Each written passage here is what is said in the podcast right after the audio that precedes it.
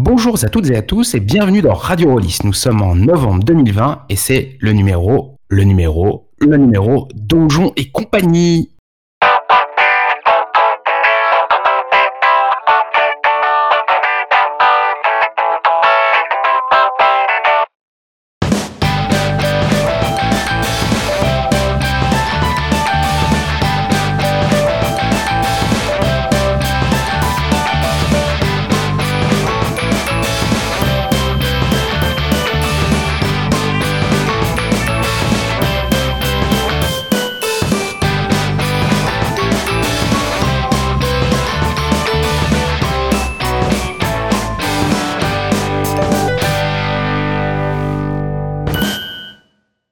À toutes et à toutes, vous êtes euh, sur Radio Rollist et aujourd'hui nous avons la chance de recevoir Benoît Felten et Laetitia Combe qui sont euh, aux commandes de Donjons et compagnie, un jeu dont vous avez dû entendre parler car euh, la campagne de financement participatif a explosé tous les compteurs.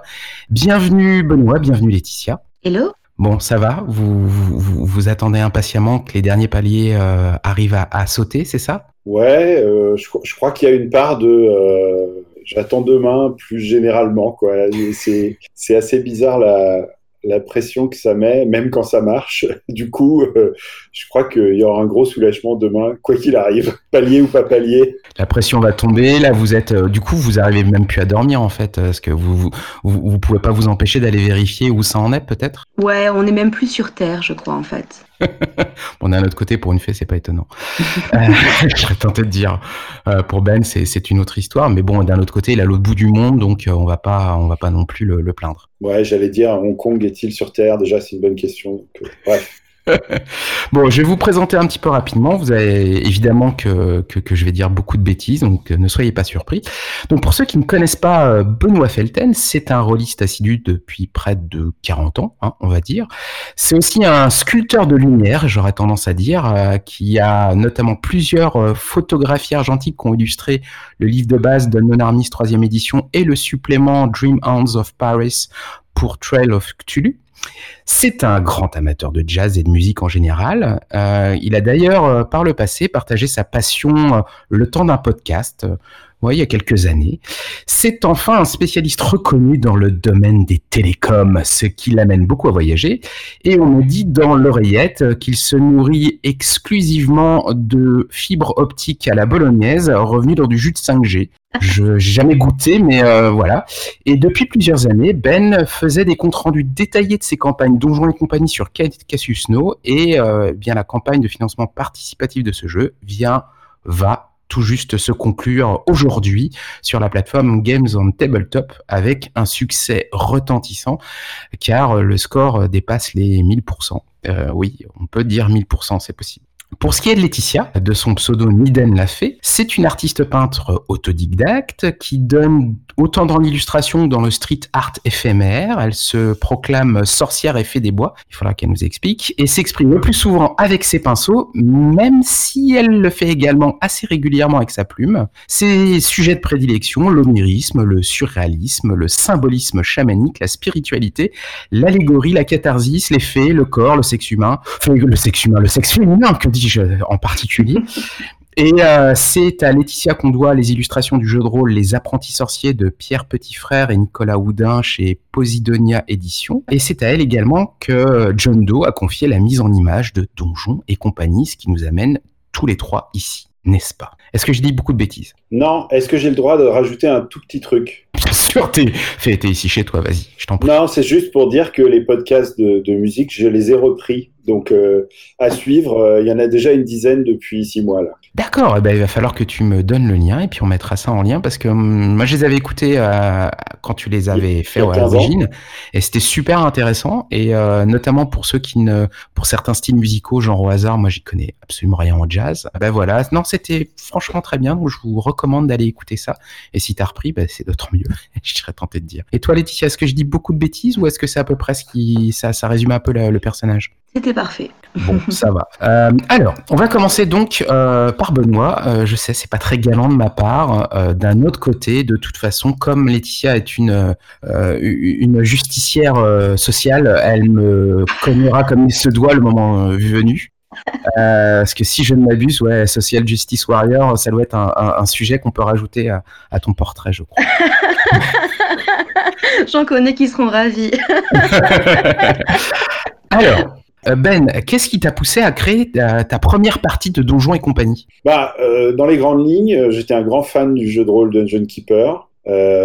J'avais envie de porter un peu cette ambiance-là autour de la table et puis de, renverser la logique de, l'exploration de donjons à papa. Quoi. Et, donc, voilà, après, j'ai relu récemment mes, toutes premières notes et, et voilà, c'était vraiment ça le, le, pitch de départ. Quoi. Donc c'était vraiment ton concept original. Et euh, à l'époque, en quoi c'était novateur selon toi? Si je ne m'abuse, je ne sais pas si ça colle en termes d'années, mais il y a eu euh, une époque un truc qui s'appelait, je crois, Dungeon Reverse, un supplément euh, Donjons et Dragons, probablement troisième édition, qui proposait de jouer des monstres. La question c'est ouais, pourquoi tu t'es dit ouais ça le fait quoi, ça, ça on, alors, on en parle pas assez ou ça se fait pas réellement quoi. Ouais, alors il y a deux choses. La première, c'est que des, des, suppléments qui proposaient de jouer des monstres, il y en a eu même avant ça, puisqu'il y a un supplément de 1978 de Tunnel et Troll qui s'appelait Monsters Monsters et qui était conçu pour jouer les monstres. Et effectivement, le scénario dont tu parles, si j'ai bonne mémoire, c'est des gobelins ou des orques qui se protègent d'une bande d'aventuriers, enfin qui défendent leur village euh, qui est assailli par une bande d'aventuriers dans un volcan ou un truc comme ça. Enfin, je sais plus exactement. Ouais, ça me passe. Je me rappelle plus exactement, mais ça je pense que tu as raison. il me semble que c'est un truc comme ça. Euh, donc ça, pour le coup, pour moi, c'est pas si novateur que ça. Je pense que ce qui était nouveau, c'était l'idée de, euh, de ce donjon qui était une entreprise organisée, un peu une sorte de une sorte de, parc d'attractions un peu macabre où, les clients savent pas qu'ils sont là pour se faire buter quoi. Euh, et, ça, à ma connaissance, ça n'avait pas été fait. Alors effectivement, euh, il y avait Donjon Clé en main qui était sorti quelques années avant mhm. euh, et où le concept existait puisque c'est le concept de la BD Donjon. Mais par contre, le jeu de rôle n'était pas du tout tourné autour de ça. C'était un jeu d'exploration du monde de, inventé par Sfar et Trondheim, euh, très sympathique d'ailleurs, avec des mécaniques assez novatrices pour son temps, euh, mais qui ne correspondait pas à ce, que, à ce que je faisais là. Euh, et donc, pour moi, ouais, la nouveauté, c'était ça. Alors après, pour être tout à fait franc, au moment où j'ai lancé cette première partie, j'avais absolument aucune aspiration de publication, même à terme. Euh, et euh, j'avais juste envie de proposer à mes joueurs un truc qui sorte un peu de l'ordinaire. Ouais, je comprends. Et avec quoi tu le motorisais à l'époque? Alors c'était le DK qui m'avait séduit parce que euh, c'était quand même un système assez modulaire pour l'époque. Et ça a permis en particulier autour de la magie un truc que j'avais beaucoup apprécié qui était que les, les, joueurs magiciens avaient beaucoup de flexibilité pour utiliser leur magie de manière un peu créative et, inventive. Euh, après, euh, c'était quand même c'était quand même très crunchy, même si pour l'époque c'était dans la norme, hein, mais euh, c'était quand même très détaillé avec beaucoup de, petits, de petites mécaniques ici à droite à gauche. ce qui fait que quand j'ai revisité le projet dix ans plus tard, c'était même plus une option. Quoi. Et comment tu as posé les bases de l'univers? Est-ce que ça s'est fait euh, avec le temps et avec l'évolution des parties de la campagne ou est-ce que euh, très rapidement en fait tu as posé les bases euh, de la compagnie de Donjons et compagnie et, du donjon en général? Alors je sais que monsieur Noir, il était là dès le départ. mon monsieur Noir qui si vous connaissez pas le contexte du jeu est l'administrateur en chef de Donjons et compagnie et son fondateur. Euh, il y, a, un certain nombre de choses qui étaient là dès le départ, mais par exemple, dans les premières parties, j'avais pas dessiné d'organigramme, j'avais juste listé des noms de services qui me faisaient marrer, euh, sans vraiment réfléchir en, précisément à ce qu'il faisait. Ce qu'il faut voir, c'est que ces premières parties, donc euh, elle a été assez courte cette campagne. Hein, elle a fait, on a, on a fait quatre séances et puis j'y ai mis fin. Et, et, en fait, ces premières parties, elles étaient quand même essentiellement centrées sur ce que maintenant, dans la terminologie de Donjon et compagnie, on appelle la mission, c'est-à-dire le moment où on est dans le donjon et où on va affronter les aventuriers. Donc euh, tout le côté, euh, le côté entreprise autour, il était quand même essentiellement cosmétique dans, dans ces tout débuts de, du truc. Donc c'était des noms que je balançais par-ci par-là, mais il n'y avait pas vraiment d'implication de la vie d'entreprise dans le quotidien des personnages. Et, ça, c'est ce qui a changé quand j'ai commencé à revisiter le projet dix ans après. Ouais, c'est-à-dire dix ans après, tu as transformé, as transformé le jeu en jeu à mission. D'une campagne, tu en as fait un jeu à mission, en fait, c'est ça? Oui, mais aussi, mais aussi j'en ai fait Avec un, un contexte compagnie, je veux dire. Dans lequel le contexte euh, euh, occupait du temps de jeu. C'est pas juste cosmétique, c'est aussi du temps de jeu les relations avec euh, les collègues, euh, les décisions de, de la direction, etc. C'est pas euh, seulement de la cosmétique, ça influe directement sur l'expérience des personnages et donc des joueurs. tout le système de la suspicion, des faveurs, etc. Exactement. C'est là, où ça a apparu à ce moment-là, en fait. Exactement. Tout ça, c'était pas là au départ. et, et quand j'avais envie de le mettre en scène, je le gérais au doigt mouillé. Mais j'avais pas de structure mécanique pour le, pour le faire. Quoi. D'accord.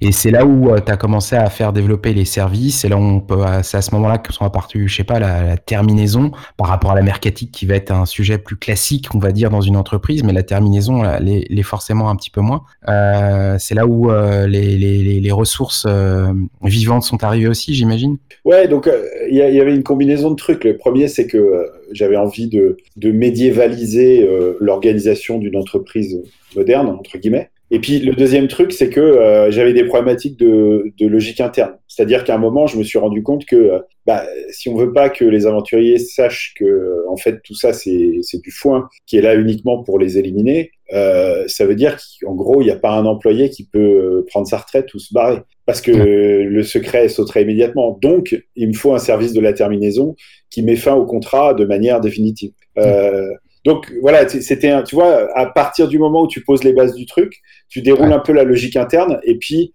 euh, tu, tu, arrives. Alors ça évolue un peu au cours du temps. Hein. Au départ, il n'y avait pas de service conception, par exemple. Je m'étais pas complètement posé la question de qui conçoit les les airs clients. Euh, au départ, il n'y avait pas de d'expansion, d'exploration. Ça s'est venu un peu plus tard. L'idée que euh, ben, un peu dans la course à l'échalote du capitalisme moderne, euh, euh, il faut toujours ouvrir des nouvelles aires clients pour attirer des nouveaux clients, etc. Donc, il faut forcément qu'il y ait des mecs qui, eux, vont se taper euh, de l'exploration qui ressemble plus à, à une activité des, classiques, quoi, dans les tréfonds du donjon, à ouvrir des nouvelles zones, à essayer d'éliminer les dangers, avant de reconstruire un truc et d'y mettre les dangers qu'on a choisis, plutôt que les dangers qu'on y avait trouvés. D'accord. Donc en fait, au fur et à mesure, tu as poussé la logique euh, de la structure d'une entreprise, parce que, comme tu dis, euh, la conception, alors la conception dans une entreprise, c'est quand même fondamental dans quelque chose qui propose du produit.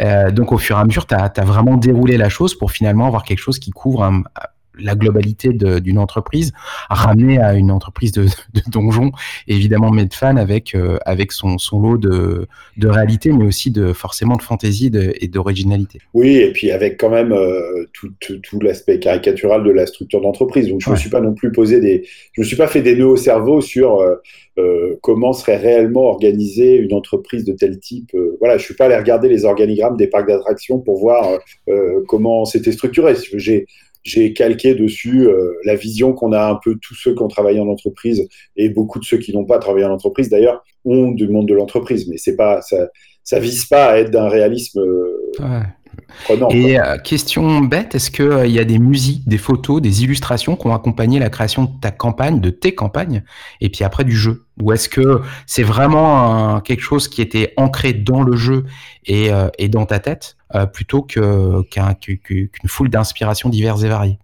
Alors, tu as dit quoi Des musiques? Musique, photos, illustrations. Euh, alors, euh, lecture. J'écarte la lecture volontairement, en fait, parce que pour moi, ça procède de, de, de, la création de campagnes classiques. Et tu vois, les séries télé, les films, pour moi, tout ça, c'est plus classique. Mais comme tu es, es, photographe, euh, comme la musique c'est quand même un sujet euh, fondamental chez toi et que tout, tout release qu'on est, on, regarde beaucoup beaucoup d'illustrations aussi. Euh, est-ce qu'il y a quelque chose qui t'a suivi, qui t'a aidé dans ta campagne ou est-ce que en fait pas du tout, c'était vraiment cérébral avant tout? Ah, C'est marrant, je me suis jamais posé la question et autant je suis un, consommateur boulimique de musique autant je suis pas sûr de pouvoir tu vois, tracer euh, une, euh, une, inspiration musicale ou, visuelle d'ailleurs. Euh, bah, non, je pense que c'était quand même surtout, surtout cérébral et c'est quand on a commencé à travailler avec Laetitia que d'une certaine manière, elle m'a forcé, et c'était génial, à, me demander à quoi je voulais que les choses ressemblent. Quoi. Ouais, c'est ça. Donc d'accord, donc euh, principalement cérébral. Euh, donc euh, est-ce que tu t'es euh, dès le début, euh, on, on vient sur un jeu avec de l'entreprise, tu t'es soucié d'un positionnement ou est-ce que tu as juste écouté tes tripes ou juste écouté ce qui faisait triper tes joueurs pour créer le, le jeu, créer la campagne bien sûr, les campagnes et créer le jeu ensuite? Alors comme je l'ai écrit par ailleurs, j'aime bien les jeux ouverts en fait, par euh, par affinité. Je suis plus client des jeux ouverts que des jeux fermés. Euh, après, pour en avoir pratiqué certains, il y a des jeux fermés qui ont euh, enfin qui qui permettent de délivrer une expérience de jeu qui est sans doute beaucoup plus euh, prenante et, et profonde que beaucoup de jeux ouverts. Mais mon affinité euh, d'instinct, c'est plutôt vers des jeux ouverts. Donc moi, je suis parti dans cette direction-là. Donc euh, j'avais pas envie que qu'il y ait une coloration particulière à la manière dont dont enfin je sais pas comment expliquer ça. Euh, euh, clairement, euh, l'idée que le donjon était une entreprise, euh, euh, on va dire, euh, sans scrupules, c'était une évidence parce que le concept déjà de base, il est quand même assez sans scrupules. Donc, euh, si, tu te comportes comme ça vis-à-vis de tes clients, tu vas probablement te comporter pas très différemment vis-à-vis de tes employés. Donc, de toute façon, le point de départ, c'était que euh, la direction du donjon euh, l'administration du donjon, elle est de toute façon intéressée. Donc toutes les décisions qu'elle prend, euh, elles, elles, sont, euh, elles sont intéressées. J'avais cette idée des villages miniers, tu sais, où, Ouais. où en fait les employés vivaient sur place, ils achetaient à la, au- à la boutique de la mine. Et donc, c'est de l'argent en circuit fermé, c'est-à-dire je te paye, mais en fait, tu me rends l'argent. Donc ça, c'était là dès le départ. Le Far West à la Deadwood et, autres, vraiment où tout est en circuit fermé. Exactement, ça posait la tonalité, je pense, de, ce qu'était l'entreprise. Euh, mais par contre, euh, l'idée de ce que tu allais en faire, euh, j'ai résisté à cette idée. Et autant, tu vois, là maintenant qu'on arrive au bout d'un premier cycle de création, autant je pourrais envisager à l'avenir, par exemple, de focaliser un supplément ou quelques scénarios sur, par exemple, le conflit social ou la concurrence ou, tu vois, des thématiques comme Ouais. ça qui, qui, euh, qui se rattacherait au monde de l'entreprise euh, de manière plus, euh, plus moderne ou plus évidente.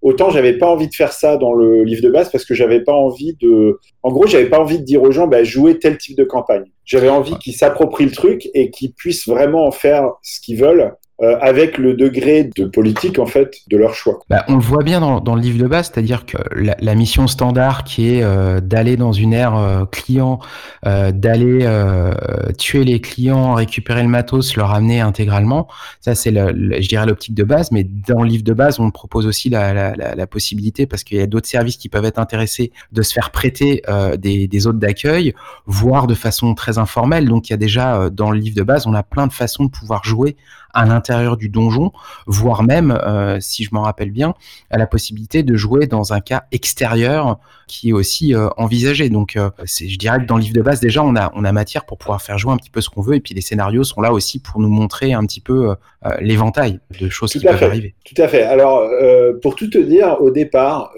quand j'ai repris le projet sérieusement vers 2015, euh, je me suis dit, euh, je me suis dit, en gros, il y a trois, il y a trois critiques euh, qu'on pourrait faire au jeu. Euh, la première, c'est euh, c'est un jeu pour rigoler et donc on peut pas jouer sérieusement. Donc ça, c'est un point que je voulais vraiment traiter. La deuxième, c'est un jeu euh, qui se joue euh, en one shot. Mhm. Et puis la troisième, c'est c'est un jeu à mission. Et comme toutes ces séries télé euh, euh, qui sont sur un format type où euh, chaque épisode se déroule de la même manière, euh, toutes les aventures vont se ressembler. Et pour adresser ce troisième point, euh, j'avais euh, dans l'idée au départ, que je n'ai pas fait finalement, parce qu'en fait, je me suis rendu compte que ça serait probablement contre-productif, mais je voulais faire une liste de 100, 100 accroches de scénar, des trucs en une phrase, qui montrent que tu pouvais faire en fait une variété euh, énorme de trucs. Et puis finalement, je me suis rendu compte, et c'est comme ça que je l'ai traité, que en fait, intrinsèquement, si moi je faisais ça, ça limitait aussi l'imagination du lecteur et du MJ potentiel qui allait vouloir prendre le jeu en main. Euh, et du coup, j'ai préféré faire ça de manière plus euh, littéraire, c'est un bien grand mot, mais euh, plus écrite, quoi, en, abordant un peu de manière plus structurée tous les types de thématiques qu'on peut faire varier, justement pour apporter cette nouveauté, la surprise des joueurs, etc. Donc l'idée, c'est vraiment, effectivement, comme tu l'as bien dit, de commencer par un scénario très standard où en gros on va réceptionner les clients et on va les cogner. Et après, une fois que j'ai établi cette base-là, bah, je peux commencer à m'amuser. Je peux retourner le truc, Ouais, et puis bien installer la vie de l'entreprise en, en tant que telle, avec les relations avec euh, les PNJ auxquels on est soumis directement, ceux qu'on va croiser dans d'autres services, etc. C'est-à-dire de, de rendre un petit peu le côté euh, soap opéra, mais réellement pas soap opéra en fait, mais bon, de tout ce qui se passe entre les missions et euh, qui apporte vraiment un intérêt dans, dans la campagne. Quoi. Ouais, exactement. Qui rend l'endroit vivant et non pas juste une boîte à mission. Quoi. Exactement. Quand tu, euh, quand tu dis que tu as repris ton, ton projet en 2015, tu l'as repris euh, parce que euh, tu en avais discuté et que tu te disais il y avait moyen de les faire et que qu'il y avait des velléités de, d'édition Ou est-ce que tu l'as repris avant toute chose d'abord pour toi? Comment, comment ça s'est passé? Alors en fait, très simplement, en 2015, j'ai eu la chance, et toutes les années depuis 2015, sauf en 2020, j'ai eu la chance de pouvoir participer à Ludocon, qui est une sorte de convention informelle euh, qui se tient euh, tous les étés. On est une trentaine, pas toujours les mêmes, mais il y a, un, gros cœur euh, d'habitués. Et en fait, parmi ces habitués, il y a pas mal d'auteurs ou de traducteurs de jeux. Et du coup, il y a plein de gens qui proposaient leurs jeux lors de la première Idocon. Et puis, il y, a une, il y a une volonté que chacun propose des jeux. Donc, on va dire que 80% des gens qui participent, genre le reste de l'année, c'est plutôt des maîtres de jeu. Et, et Ludocon, c'est une occasion de jouer, mais ça fait que du coup, tout le monde amène des parties aussi. Quoi. Et donc, moi, la première année, bah, j'ai amené une partie de mon jeu fétiche de l'époque, qui était Rain, euh, mhm. mais un truc que j'avais déjà fait jouer, que, j'avais que voilà, que j'avais pas, que j'avais pas à préparer trop, etc. Euh, et puis l'année d'après, je me suis dit bon bah qu'est-ce que je vais pouvoir amener qui va être un peu différent? Et j'ai décidé de proposer un donjon et compagnie, mais j'étais toujours pas dans l'idée de euh, d'en faire nécessairement quelque chose. Je me disais juste que c'était un, truc sympa, qu'on avait passé un bon moment. Et puis, euh, on a fait cette partie, alors qui n'était pas encore motorisée avec le système euh, actuel, mais qui c'était plus le DK non plus. Et euh, à la fin de la partie, en gros, les joueurs m'ont dit bon, le système c'est pas forcément tip top, mais par contre, l'ambiance, c'est terrible. Euh, moi, le jour où ça sort, j'achète. Alors, quand tu entends ça euh, de gens qui, en plus, sont quand même de la bouteille, euh, sont assez chevronnés et tout, tu te dis, zut, il faut que j'en fasse quelque chose, quoi. Et donc, l'année d'après, voilà, j'ai eu un an pour vraiment bosser le truc. Et en 2016, les premières parties de ce qui est l'équivalent de la version actuelle, on va dire, qui a évidemment évolué avec le temps et les playtests, mais a commencé. et puis, du coup, à l'automne automne 2016, euh, hiver 2016, euh, j'avais bougé, j'étais à Hong Kong, j'ai trouvé des nouveaux joueurs et puis j'ai monté une table. Alors c'est peut-être venu un peu plus tard, mais enfin dans, la foulée quoi, j'ai monté une table et puis euh, et puis ça, ça a été vraiment le déclencheur de la structuration du projet. Alors, j'ai pas commencé à écrire tout de suite. J'ai d'abord euh, posé les règles, euh, créé les feuilles de perso, enfin fait toute la partie un peu nécessaire en gros. J'ai fait ce qu'on peut appeler un kit de démo, que j'ai aussi fait circuler à quelques personnes, dont euh, une d'ailleurs que je tiens à remercier, Michel, qui a tout de suite commencé à le faire jouer euh, à ses joueurs. Euh, et ça, c'est vraiment, si je peux faire une recommandation à quiconque écrit son projet, c'est de le faire tester à d'autres. Ne, ne, vous contentez pas de le tester vous-même, mais vraiment faites-le tester à d'autres parce que les retours qu'on a sont absolument, absolument énormes et vitaux. Et puis voilà, après, c'était parti et j'étais dans une logique éditoriale. Et puis j'ai dû en parler à, Emmanuel Garbi et Pierrick May euh, de John Doe euh, probablement vers 2017 dans ces eaux-là. Euh, je leur ai fait faire une partie, sachant que Pierrick il avait, il avait joué à la toute première version en 2007, et puis il avait rejoué à une des toutes premières, un des tout premiers playtests sur Paris.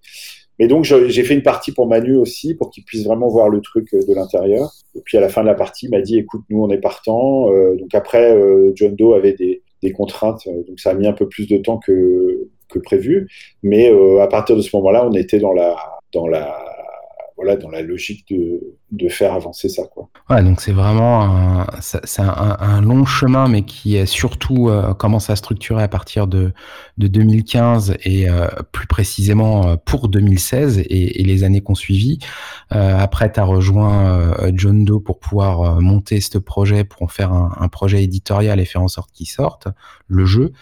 et la question que, que je me pose, c'est donc tu nous as expliqué déjà jusqu'à 2016 comment ta vision elle a évolué euh, dans le jeu, en tout cas dans de ce que tu, ce que tu faisais au niveau de Donjons et Dragons, Donjons et Dragons, Donjons et compagnie, excusez-moi. Euh, et est-ce que à partir du moment où tu es rentré dans le processus éditorial, est-ce que tu as dû revoir ta copie? Est-ce que tu as dû changer des choses? Parce que justement, euh, comme tu n'avais pas forcément la connaissance de, de, de, l'éditorial euh, et des contraintes que peuvent euh, poser le fait d'éditer un jeu, est-ce que du coup, tu as dû apprendre plein de choses et changer pas mal de choses? Alors, j'ai beaucoup fait évoluer les choses, mais pas forcément en raison de contraintes éditoriales. En tout cas, j'ai pas l'impression plus que ça quand j'y réfléchis. Par contre, j'avais identifié des, des, problèmes de game design. Euh, et là, pour le coup, effectivement, des conversations à Ludocom m'ont beaucoup aidé. Parce que même si au final, ce qu'on te recommande de faire, c'est pas ce que tu fais, ça te force à réfléchir différemment à tes problématiques. Quoi. Mais non, j'ai pas, j'ai pas, euh, j'ai pas souvenir euh, d'avoir. Euh, je pense que, enfin, c'est pas du tout un, euh, c'est pas du tout un commentaire euh, négatif à l'égard de John Doe qui a, fait son boulot d'éditeur de manière super, mais je me souviens pas qu'il soit revenu en disant écoute là euh, ça ça va pas du tout, il faut que tu revoies ça quoi. les, commentaires c'était plus des commentaires de, forme que, de fond. moi j'avais un peu peur. En fait quand j'ai écrit le jeu, j'avais j'essayais de, tenir cette ligne de crête entre détailler assez pour que le jeu soit facile à prendre en main et détailler trop ce qui devient castrateur. Euh, et, moi, j'avais un peu peur quand j'ai fait circuler la première mouture du jeu. J'avais un peu peur que ça soit déjà trop détaillé. Euh, et finalement, je pense que, tu vois, si j'avais sorti ça en, jeu amateur euh, par moi-même, je pense que ça aurait été beaucoup plus dans les purs et débrouillez-vous avec. Euh, et finalement, euh, les retours des premiers relecteurs euh, m'ont fait comprendre que pour un jeu commercial, bah, c'était ce qu'il fallait. Quoi. Donc c'était pas trop. Le, premier, le premier qui a relu le jeu et qui m'a fait des commentaires, c'était Cédric Ferrand. Et, et, et lui, il m'a dit Moi, je pense que c'est bon. faut pas que tu en rajoutes, mais il faut pas que tu en enlèves non plus. je pense que tu es au bon niveau de, de voilà, voilà ce qu'il faut en termes de, en termes de viande, quoi, en termes de qu'est-ce que tu donnes au maître de jeu pour, euh, pour bâtir son truc. Euh, ce que je retiens de ce que tu dis, euh, deux conseils de créateur avec sa première, son premier jeu publié, c'est d'un côté de créer un kit d'initiation et le confier à DMJ et qui se débrouille avec pour voir après derrière avoir des retours. Et la deuxième, c'est de parler entre guillemets euh, avec euh, entre guillemets vraiment avec, ses pairs, ce que ce que tu as fait à Ludocon, c'est-à-dire de, pouvoir parler avec d'autres auteurs, euh, traducteurs et tout ce qu'on veut, de gens qui ont une expérience du sujet pour avoir un retour, faire jouer et avoir un retour pour qu'il puisse qui, qui t'a permis de te poser des questions que tu ne te serais pas posé tout seul. Donc de, de, de, de, vraiment de regarder ton projet euh, d'un œil différent et grâce à des gens qui ont déjà l'expérience du game design par ailleurs. Donc, ouais, et puis c'est pas pour rien que, pour en revenir au monde de l'entreprise, c'est pas pour rien que le brainstorm est considéré comme une, une technique efficace pour faire émerger des bonnes idées. Euh, rien, que, rien que le fait de devoir formuler une question Bon, déjà, euh, c'est tout con, mais euh, à qui tu vas dire dans ta vie quotidienne, euh, écoute, là, j'ai un petit souci au niveau de ma mécanique de tel truc, je voudrais que ça fasse ci, et en fait, ça fait ça. Personne, quoi. Et, et, et, alors, tu peux, et ça, je le fais, par exemple, sur le projet de jeu de rôle sur lequel je bosse maintenant. enfin, là, c'est un peu en pause, mais sur lequel je vais recommencer à bosser quand la tempête Donjon et compagnie sera passée. tu vois, tu, tu, tu tu fais jouer les joueurs et tu leur, tu, leur demandes du feedback. Mais, euh, mais quand tu es sur un truc très théorique de conception, euh, c'est pas évident de trouver un interlocuteur. Donc, donc euh, effectivement, parler à ses pairs, c'est vraiment génial. Bon, l'autre truc, c'est qu'on a la chance d'être quand même dans un. Euh, on, a, on a la chance, c'est horrible ce que je vais dire, mais euh, on a la chance d'être dans un hobby de pauvre. Donc, euh, donc, donc même la plus grande star du game design français, c'est pas un mec inaccessible, quoi. C'est juste un mec que si tu le croises en convention, il va être très content de prendre une bière avec toi et, et de discuter. Donc, euh, faut pas non plus. On a un peu, euh, on a tous ça euh, tendance à se dire qu'un mec qui a sorti un jeu, c'est une star, mais la réalité, c'est que dans notre marché, il y en a pas des stars et, et, et, et même un, un, un, un, VRP multicarte des synergies du jeu de rôle comme Tristan l'homme, c'est juste un mec super sympa et, et pas inaccessible justement, justement totalement accessible, totalement accessible avec qui tu peux aller partager une bière. Ce que j'ai eu la chance de faire. Alors, j'ai pas parlé donjons et compagnie avec lui, c'est un peu éloigné de ses univers, mais mais voilà, donc oui, non, c'est vachement important. Est-ce que tu as une, une, méthode particulière pour te mettre à écrire? Oui. Ah. Euh, oui, et euh, là encore, euh, c'est ça qui est assez marrant, c'est que là, c'est mon boulot qui a vraiment informé mon hobby. Quoi. en fait, depuis, moi, j'écris beaucoup dans le cadre de mon travail. Je fais des rapports, je fais des, des white papers, diverses publications dans le cadre de mon boulot. Et depuis quelques années, je fais l'essentiel de ça dans un logiciel de mind mapping parce que ça me permet en fait, d'abord, ça me permet de poser une structure et puis ensuite de la remplir petit à petit. Euh, donc je commence vraiment par la planification d'ensemble et puis après je peux rentrer dans les détails. C'est l'avantage des logiciels de mind mapping puisqu'on peut, on peut euh, rajouter des sections, creuser d'une certaine manière. c'est ça. Enfin, aller, aller un des peu layers à chaque fois. Voilà. Euh, J'allais dire drill down, tu vois, mais là c'est un peu difficile à comprendre. Mais euh, mais je me suis mis aussi à écrire dedans parce que euh, le gros avantage que j'y vois, et je pense que c'est comme ça que je fonctionne, c'est que moi je sais pas l'écrire linéairement du début à la fin. Euh, donc un jour je vais me poser à l'ordi et puis j'ai une idée en tête et puis je vais aller écrire une section du truc et puis le lendemain euh, ou, ou, deux semaines après, euh, je vais penser à une autre partie et je vais aller écrire l'autre partie. Et avec un logiciel de mind mapping, j'ai même pas à naviguer, j'ai juste à aller cliquer sur euh, la partie que j'ai envie d'écrire et commencer à écrire. Euh, donc ça, ça m'a vraiment débloqué en fait au niveau du processus d'écriture parce que je pense que euh, il l'angoisse de la page blanche, c'est beaucoup, euh, c'est beaucoup lié à la page blanche. Et là, en fait, j'ai pas de page blanche, j'ai toujours un truc déjà là. Alors le deuxième aspect qui est un peu rigolo, c'est que donc je voyage beaucoup pour mon boulot et depuis que je vis en Asie, comme la plupart de mes clients sont en, sont en Europe, je fais assez fréquemment des voyages en Europe. Donc j'ai des vols de 12 heures. Euh, j'ai beaucoup écrit dans l'avion parce qu'en fait, euh, bon, c'est bon les films euh, dans le petit écran pourri de l'avion, ça va bien un moment, mais mais euh, du coup, d'une certaine manière, l'ennui a été un driver assez fort de l'écriture où finalement, voilà, je dormais mes 4-5 heures dans le vol, puis il restait 7 heures de vol. Bah, je sortais l'ordi, je le mettais sur mes genoux et puis et puis je grattais. Euh, donc euh, ça, ça a été, euh, ça a été aussi un, un, truc un peu particulier du processus d'écriture. Donc tu es, vraiment quelqu'un qui a besoin d'avoir une, une, un, un, master plan, mais même très vague. Mais comme ça, tu, tu vois toutes les parties telles comment, comment les choses s'imbriquent et après derrière, tu les détailles les unes après les autres dans l'ordre comme tu veux, comme, comme tu le sens en fait.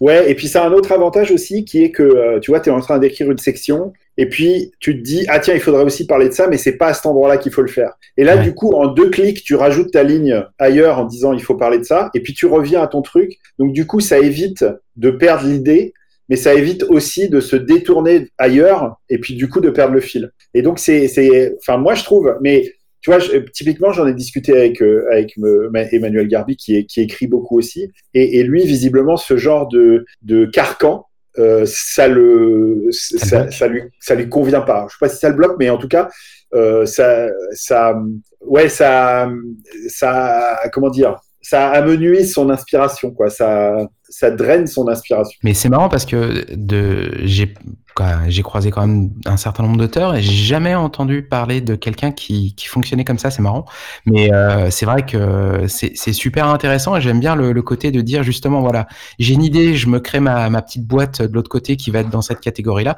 Allez, je reviens à mon travail maintenant, je, je, reviens à ce que j'étais en train de faire, je perds pas l'idée. Je trouve ça super intéressant plutôt qu'un un dot dans ton carnet en disant euh, ne pas oublier ça, euh, comme tu te ferais une to-do list en, en, le notant parce que déjà tu as l'idée, mais tu la places déjà dans ton dans ton tableau général, dans ta tapisserie, tu la mets à un endroit, tu y reviendras plus tard. Exactement. C'est marrant, je trouve.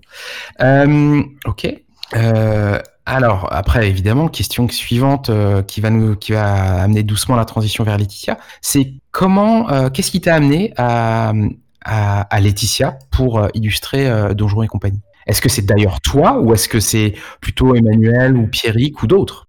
Alors, euh, au départ, on avait euh, identifié un illustrateur euh, pour le jeu qui était partant, qui connaissait le projet de loin. Et donc, on était parti avec lui. Alors, le truc, c'est que moi, j'avais des exigences assez particulières. Je suis sûr que Laetitia en reparlera. Ah, de toute façon, on va en parler. C'est évidemment qu'on va en parler. J'espère bien. j'avais des exigences assez particulières. Et donc, je voulais quelque chose quand même de d'assez précis. Enfin, j'avais des tu vois, mon brief, c'était pas bon, ben voilà quelques idées, puis débrouille-toi. quoi. C'était vraiment euh, pas tout à fait image par image, mais pas loin euh, des détails. Et puis, euh, bah, en fait, cet, cet illustrateur-là, ça lui convenait pas comme façon de fonctionner. Et du coup, euh, on a on a un peu bataillé euh, cordialement, mais quand même pendant pendant pas mal de temps euh, pour finalement arriver à la conclusion mutuelle que c'est, enfin voilà, il n'était pas fait pour ça et, et, et nous on avait besoin d'avancer avec quelqu'un d'autre. Donc à ce moment-là, on a repris un processus plus classique de de, de demande de devis à divers illustrateurs, euh, en l'occurrence trois. Donc Laetitia nous avait été recommandée par euh, Julien Moreau, qui est l'auteur de Meute. Mhm. Donc je suis allé regarder sa page et Qui est édité par John Doe, hein, précision. oui, oui, tout à fait.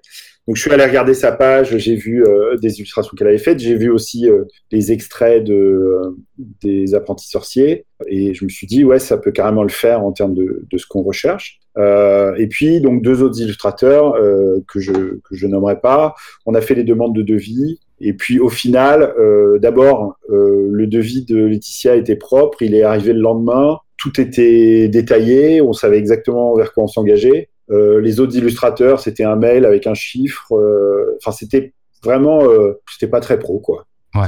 Et puis l'autre truc, euh, l'autre idée qui a fait son chemin, c'est que euh, moi je cherchais, et on va en reparler sur, sur certaines illustrations en tout cas, je cherchais une dimension un peu, euh, un peu mythique, au sens où je voulais que les illustrations, elles, elles illustrent le passé lointain du donjon. Donc je voulais qu'il y ait un côté, ouais, je sais les, pas, ouvertures, mythique, c'est les pas ouvertures de chapitres, en fait. Voilà, exactement. Et, et, et, euh, et ça, c'était euh, finalement euh, quand euh, quand on a fait travailler un peu le truc, on s'est rendu compte que euh, euh, et j'espère ne pas caricaturer en disant ça, mais que Laetitia elle apportait une féminité au, au, au trait et au rendu que, qui allait vraiment être un plus pour le projet et que et que même si je trouvais les illustrations des deux autres illustrateurs très bien, bah il n'y avait pas ce avait pas cette dimension là.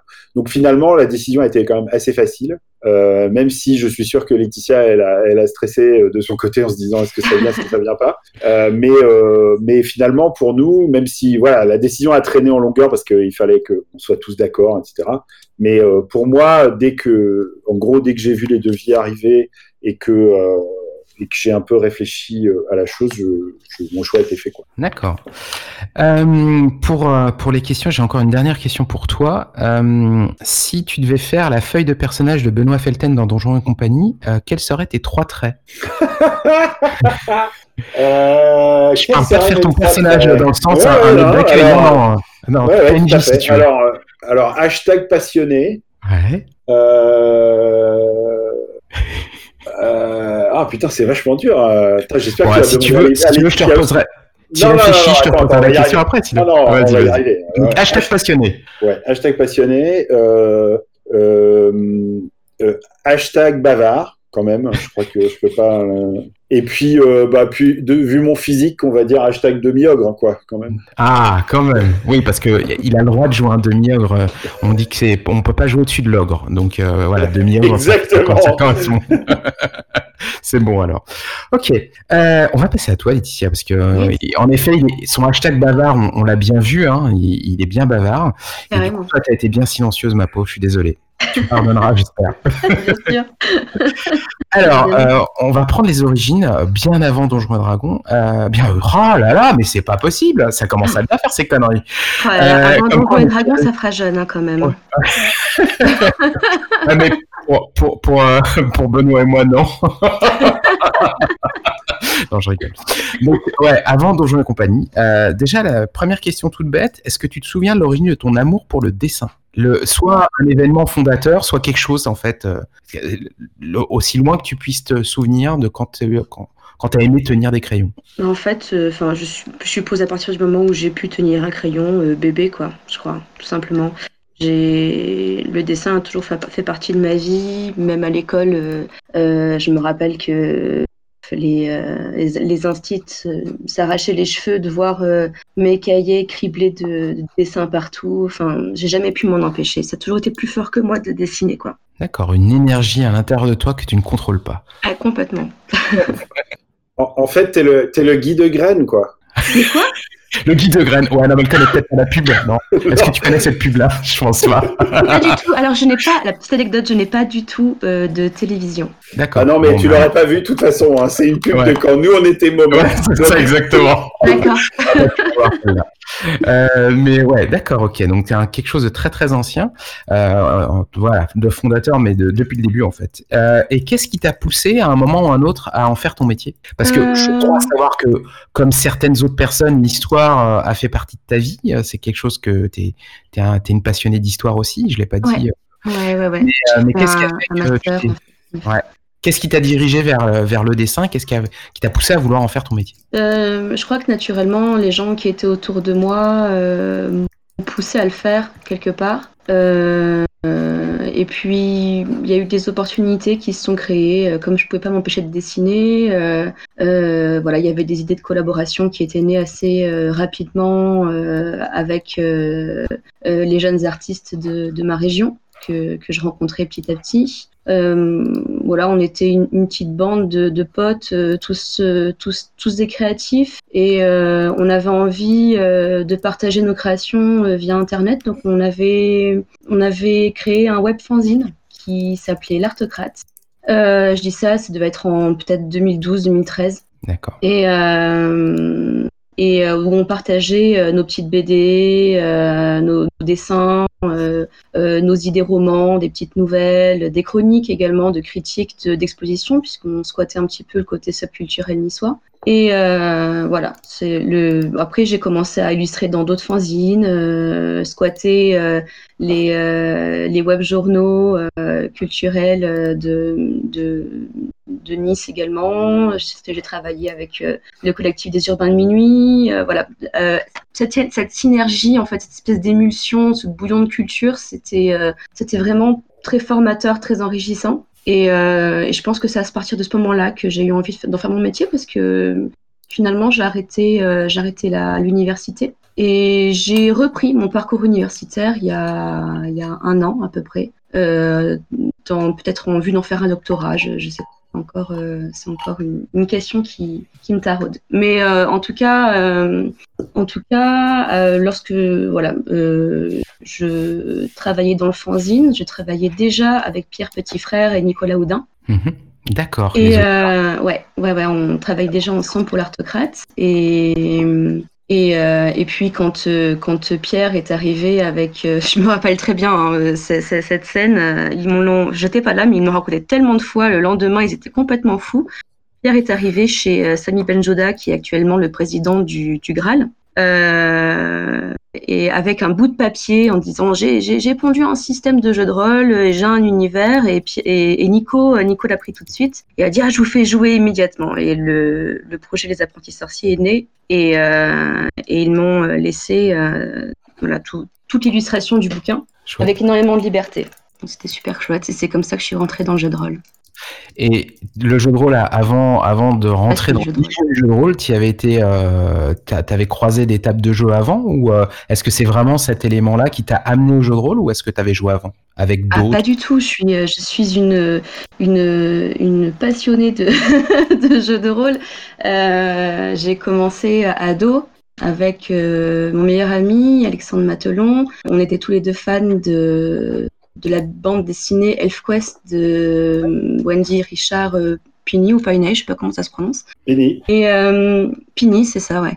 Et, et, du coup, on pratiquait tous les deux des sports de combat et notre prof d'arts martiaux nous avait dit ah, la BD ça me fait penser à Donjons et Dragons alors je vais vous faire jouer et, du coup ça a été le coup tout, de suite et tous les deux on, on, on est issus du même village, hein, euh, et dans ce village, bah, on était un petit peu deux extraterrestres passionnés de jeux de rôle. Alors pour euh, pour trouver des aliens un peu comme nous, on a on a décidé de, de, de, partir au Festival international des jeux à Cannes pour, euh, pour aller à la rencontre du tournoi de JDR. Et je me rappelle à l'époque, les inscriptions se faisaient à la boutique de, de Jérôme Gailleul l'entrejeu, je crois, c'est ça, comme ça. Maintenant, c'est maintenant le local, je crois que c'est JSST Jeux. Et, euh, et du coup, on s'était inscrit et le premier jeu euh, auquel j'ai joué au tournoi, c'était Cyberpunk. D'accord. d'accord. Donc euh, dans les années, oh non, peut-être pas dans les années 90, que peut-être après, je je sais pas. Mais d'accord. Donc le jeu de rôle avant, bien avant et, en 2000, je crois. donc, mais au final, c'est vraiment les apprentis sorciers qui a été le premier jeu de rôle que tu as illustré ou tu as fait fait dans le cadre du fanzina ou de que ce de avant as illustré ou pas du tout? Pas du tout. Euh, avant, euh, j'étais euh, juste la reine des tables de jeu parce que je passais l'entièreté de mes parties à dessiner les les, les persos des copains. Alors, mais mais sinon, voilà. Sinon, je j'étais plutôt branchée, j'étais plutôt branchée BD et et, et petits strips. D'accord. Et euh, alors, pour revenir maintenant au côté créatif, euh, pur et dur, euh, même si, voilà, j'ai pas cité, hein, mais c'est vrai que dans tes études d'histoire, tu as fait évidemment, en dehors du, c'est pas du dessin, mais de l'histoire de l'art et de l'archéo que tu as fait, de l'histoire, bref, beaucoup de choses. Je vois iconographie médiévale dans ta spécialisation en master, ça, ça rigole pas. Euh, donc, on, ce, qui, ce, qui, peut nous amener à comprendre le symbolisme, toutes ces choses-là, tout, tout plein de choses qu'on dû, euh, que tu as dû creuser de part et d'autre dans, dans, le cadre de ton parcours. Quand tu dois illustrer un univers, euh, je parle pas forcément purement de, de donjons et compagnie, mais d'un univers, comment tu t'y prends avant de prendre les pinceaux? Est-ce que euh, c'est quelque chose que ou, au contraire est-ce que tu vas direct au pinceau, tu te prends pas la tête? Tu quoi C'est pas que tu te prends pas la tête, pardon. Euh, c'est est-ce que d'abord tu euh, vas aller chercher tout tout plein d'inspiration, tu vas réfléchir, tu vas écouter des choses, tu vas voir des choses, ou et après seulement tu vas à l'étape de la du rough, de, de, de, de, la peinture directement ou autre Comment tu fonctionnes en fait? Euh, Je fais un peu tout ça en même temps en fait. Euh, ça dépend peut-être des, euh, des moments, des, fois il y a, y, a, y, a y, y a des moments très clairs où, où je, je, sais immédiatement où est-ce que je veux aller et ce que je veux faire. Alors du coup, j'y vais carrément à l'illustration en dur, quoi. Euh, je sens même passer par la, case brouillon. Et puis, euh, bon, ben, des fois, comme tout le monde, on a besoin euh, d'un peu de, de, modèles et d'inspiration. Alors, je vais chercher par-ci par-là des références, voilà, visuelles, hein, des, des, images peut-être même regarder un, film qui qui qui en parle voilà c'était, euh, enfin c'est, euh, j'ai un processus de travail qui est assez chaotique. Euh, je fais un peu ce que j'ai envie. je, je, me je me mets pas trop en fait de, contraintes. La seule contrainte que je me mets, c'est quand il y a voilà une idée, il faut la, la réaliser immédiatement. Euh, faut pas la laisser partir, sinon elle, euh, elle s'en va et on, on, ne fait que la, la, mûrir, la surmûrir et parfois même la pourrir dans, dans l'œuf et, euh, et, elle n'éclot, voilà, peut-être que sous une autre forme, mais beaucoup trop plus tard. Et, et donc je préfère à chaque fois m'y mettre tout de suite. Donc généralement ma, ma, ma routine matinale c'est café dessin. Voilà, et, et, mes journées ressemblent à un éternel matin. Euh, c'est café dessin toute la journée. Quoi. Donc en fait, tu es, une sorte de, de, de jardinière de, du dessin en fait. Euh, tu, tu le rythme des plantes, euh, tu, tu, tu as, le, le, rituel du, du, du, café qui va arroser les plantes, qui va permettre de mûrir et tu ne les laisses jamais pourrir. Tu vas tout de suite les battre le, le fer tant qu'il est chaud et, et y aller. Et, ouais. et, et, si je comprends bien, c'est assez instinctif parce que autant d'un côté, tu peux avoir une image très claire dans ton esprit de ce que tu veux et tu le fais tout de suite, ou alors au contraire, dans d'autres cas, tu vas, tu vas commencer à faire et, et sur le chemin, en chemin, euh, tes traits et tes couleurs vont, vont, vont se nourrir les unes des autres et, et ça va donner une illustration finie dans, dans deux cas. Donc il y a vraiment tous les cas de figure en fait. Il n'y a pas ouais. de règle. Ouais, il n'y a pas de règle. La seule, la seule règle qu'il y a, en fait, c'est la, c'est la, la règle de la, de la temporalité le, de, de la création. Euh, la temporalité de la création, c'est un petit peu le même temps que le rêve, en fait. C'est, c'est le temps du rêve, d'ailleurs. Et il faut laisser ce temps se faire. Euh, on est dans une dynamique, surtout quand on, du coup, on a un illustrateur qui, qui, répond à des commandes. Euh, on est obligé de passer par une dynamique euh, finalement de rendement assez rapide parce que l'objet doit sortir, parce que parce qu'il y a une équipe derrière qui, qui attend. Mais des fois, en fait, on peut pas aller plus vite que le temps du rêve finalement. Et euh, il faut il faut s'obliger à respecter ce temps-là.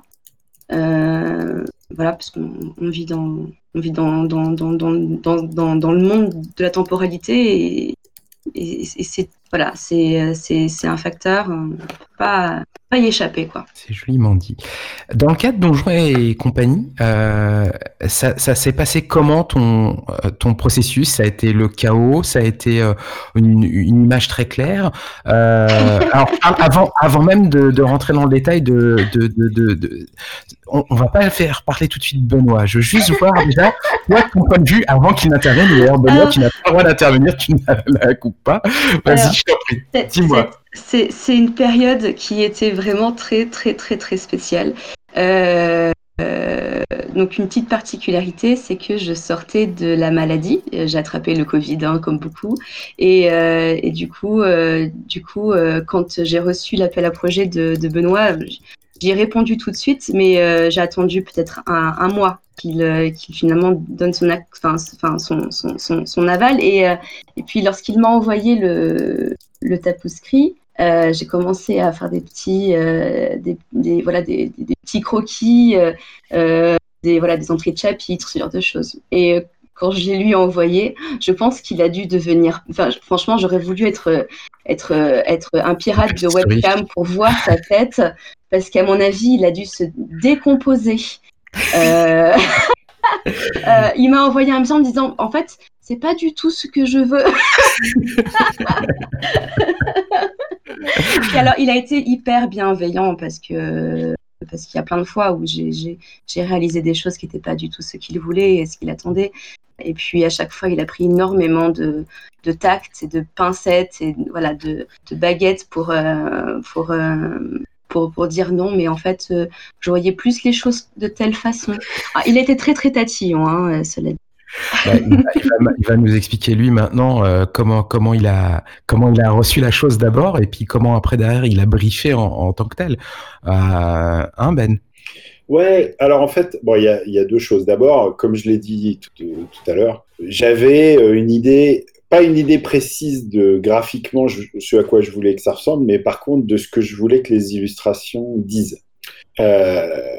Et donc, les entrées de chapitres en particulier, elles étaient déjà, alors sinon scriptées, du moins euh, assez détaillées dans les éléments que je voulais voir apparaître. Alors on pourrait s'imaginer que c'est une bonne chose, mais euh, le souci, c'est que, euh, bah, en fait, c'est une bonne chose dans le sens où euh, Laetitia, elle n'avait pas à s'imaginer ce que je voulais, mais c'est une mauvaise chose dans le sens où pour chaque brief, j'avais 15 éléments que je voulais voir dans la composition. Et donc, c'était graphiquement impossible ce que je demandais. Et d'ailleurs, j'ai rétrospectivement un peu mieux compris pourquoi le premier illustrateur avait finalement dit c'est pas pour moi, quoi. C'était juste n'importe quoi, mon truc. Sauf que ce qui était vraiment bien avec Laetitia, c'est que, euh, tu vois, euh, elle dit que j'ai pris des pincettes, mais d'une certaine manière, elle a aussi beaucoup pris des pincettes parce qu'elle m'a dit, écoute, ça, ça me paraît pas possible. Par contre, à chaque fois, elle avait une contre-proposition euh, et, du coup, le brief lui-même, il évoluait au fil de l'eau. Euh, bon, bah ça, finalement, c'est peut-être pas un élément indispensable, on peut le virer. Euh, et ça, est-ce qu'on pourrait le représenter comme ça, euh, etc. Ce qui est sûr, c'est que ce qui est difficile dans ce que je lui ai demandé, c'est que il y a une sorte de, par exemple, la toute première ouverture de chapitre, c'est la proto-histoire du donjon, donc euh, il y a des milliers d'années, on ne sait pas bien, euh, et euh, peut-être que ça raconte 1500 ans d'histoire. En, une composition, quoi, de la création et la fabrication du donjon jusqu'à sa transformation, et etc. Et c'est pas évident, quoi. D'autant que il y avait des solutions de facilité auxquelles, à son crédit, Laetitia n'a pas voulu céder. Du genre faire un vitrail ou voilà qui ressemble du coup ça aurait ressemblé un peu à une BD elle, elle a fait un truc beaucoup plus organique. Euh, et, et, du coup, euh, du coup, c'était vraiment pas évident. Donc, euh, effectivement, sur la première euh, illustration, on a eu, euh, on a eu plusieurs itérations avant d'arriver à un truc qui corresponde à, mes attentes et je pense qui satisfasse aussi Laetitia graphiquement. Mais ce qui est marrant, c'est que pour moi, c'est pas le premier souvenir que j'ai de notre collaboration, c'est pas ça. le premier souvenir que j'ai, c'est à quoi ressemble Monsieur Noir. Mm.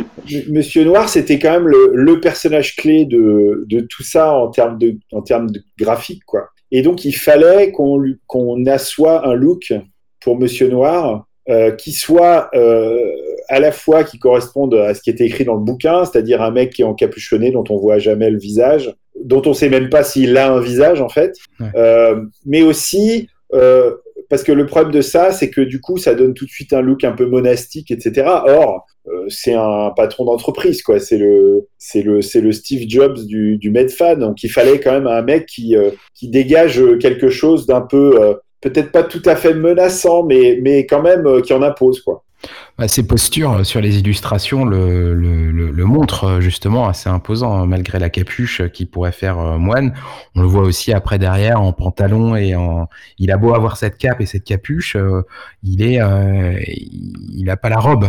Alors il a pas de cape, hein, il me semble, mais par contre il a, il a, ça c'était le coup de génie moi que j'ai vraiment adoré. C'était la proposition de Laetitia de dire bon bah si on veut lui donner un look qui fasse un peu corporate mais en même temps qu'il fasse Medfan, on pourrait lui faire cette succession de, cols euh, qui apparaissent sur sa veste. Donc, en fait, il a une veste de costume, mais sauf que euh, avec tous les cols, ça fait tout de suite un look euh, pas du tout moderne. Enfin, ça, rappelle un peu les, les froufrous Renaissance, etc. Et, du coup, le look était, était là, quoi. Et pour moi, à partir du moment où on a eu ce visuel-là, je trouve que ça a énormément facilité euh, le fait de travailler ensemble parce que euh, on s'était créé un premier socle commun.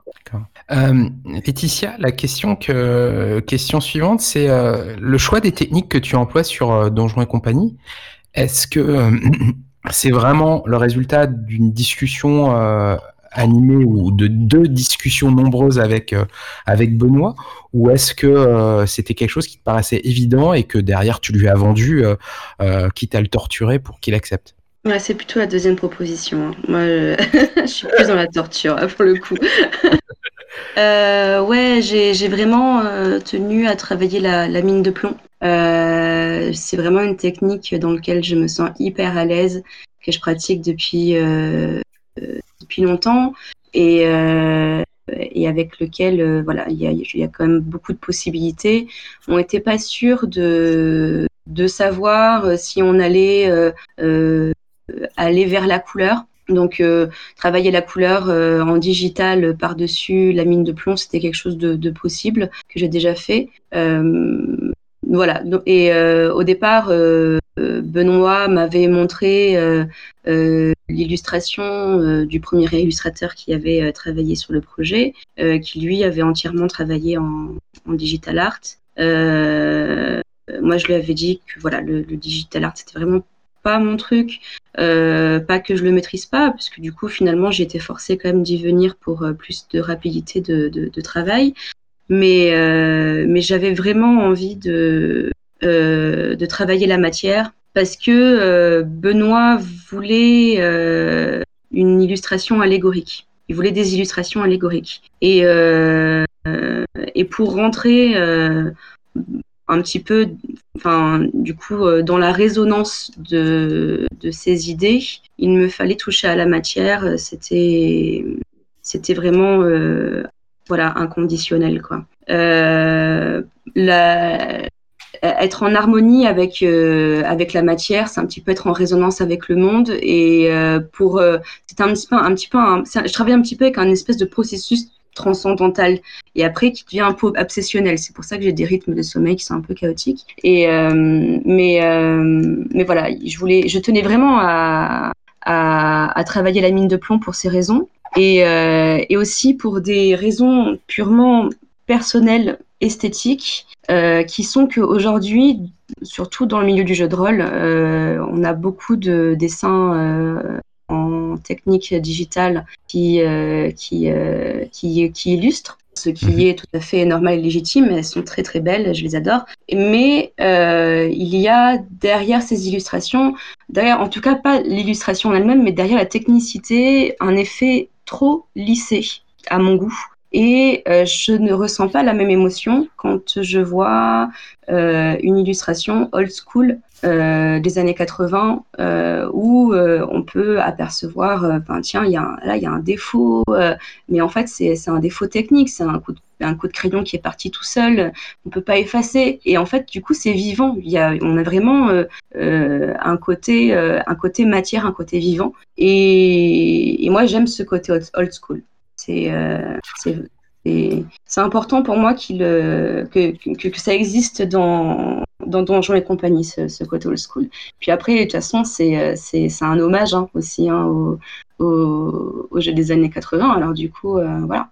Pas, on peut même dire au, jeu des avant les années 80, l'old school renaissance, c'est clairement le, le, système de jeu annonce la couleur sur l'hommage aussi. Et c'est vrai que les illustrations, quand on voit les, les superbes illustrations qu'on voit, et puis d'ailleurs, mhm à l'intérieur de ces illustrations aussi, on voit euh, souvent des choses qui sont cachées, euh, où on se dit qu'il y a des hommages cachés à l'intérieur des illustrations, des trucs que, que tu, ou peut-être que Benoît aussi, euh, t'as à mettre. Hein. Ah, c'est Benoît, parce qu'il y, a plein de trucs planqués hein, dans, dans, ces illustrations, ces énormes illustrations, notamment des, des, du donjon en coupe on voit l'intérieur, il y a des choses euh, un petit peu cachées à gauche et à droite. Euh, on se dit ah, ah tiens tiens, c'est assez rigolo, euh, je trouve.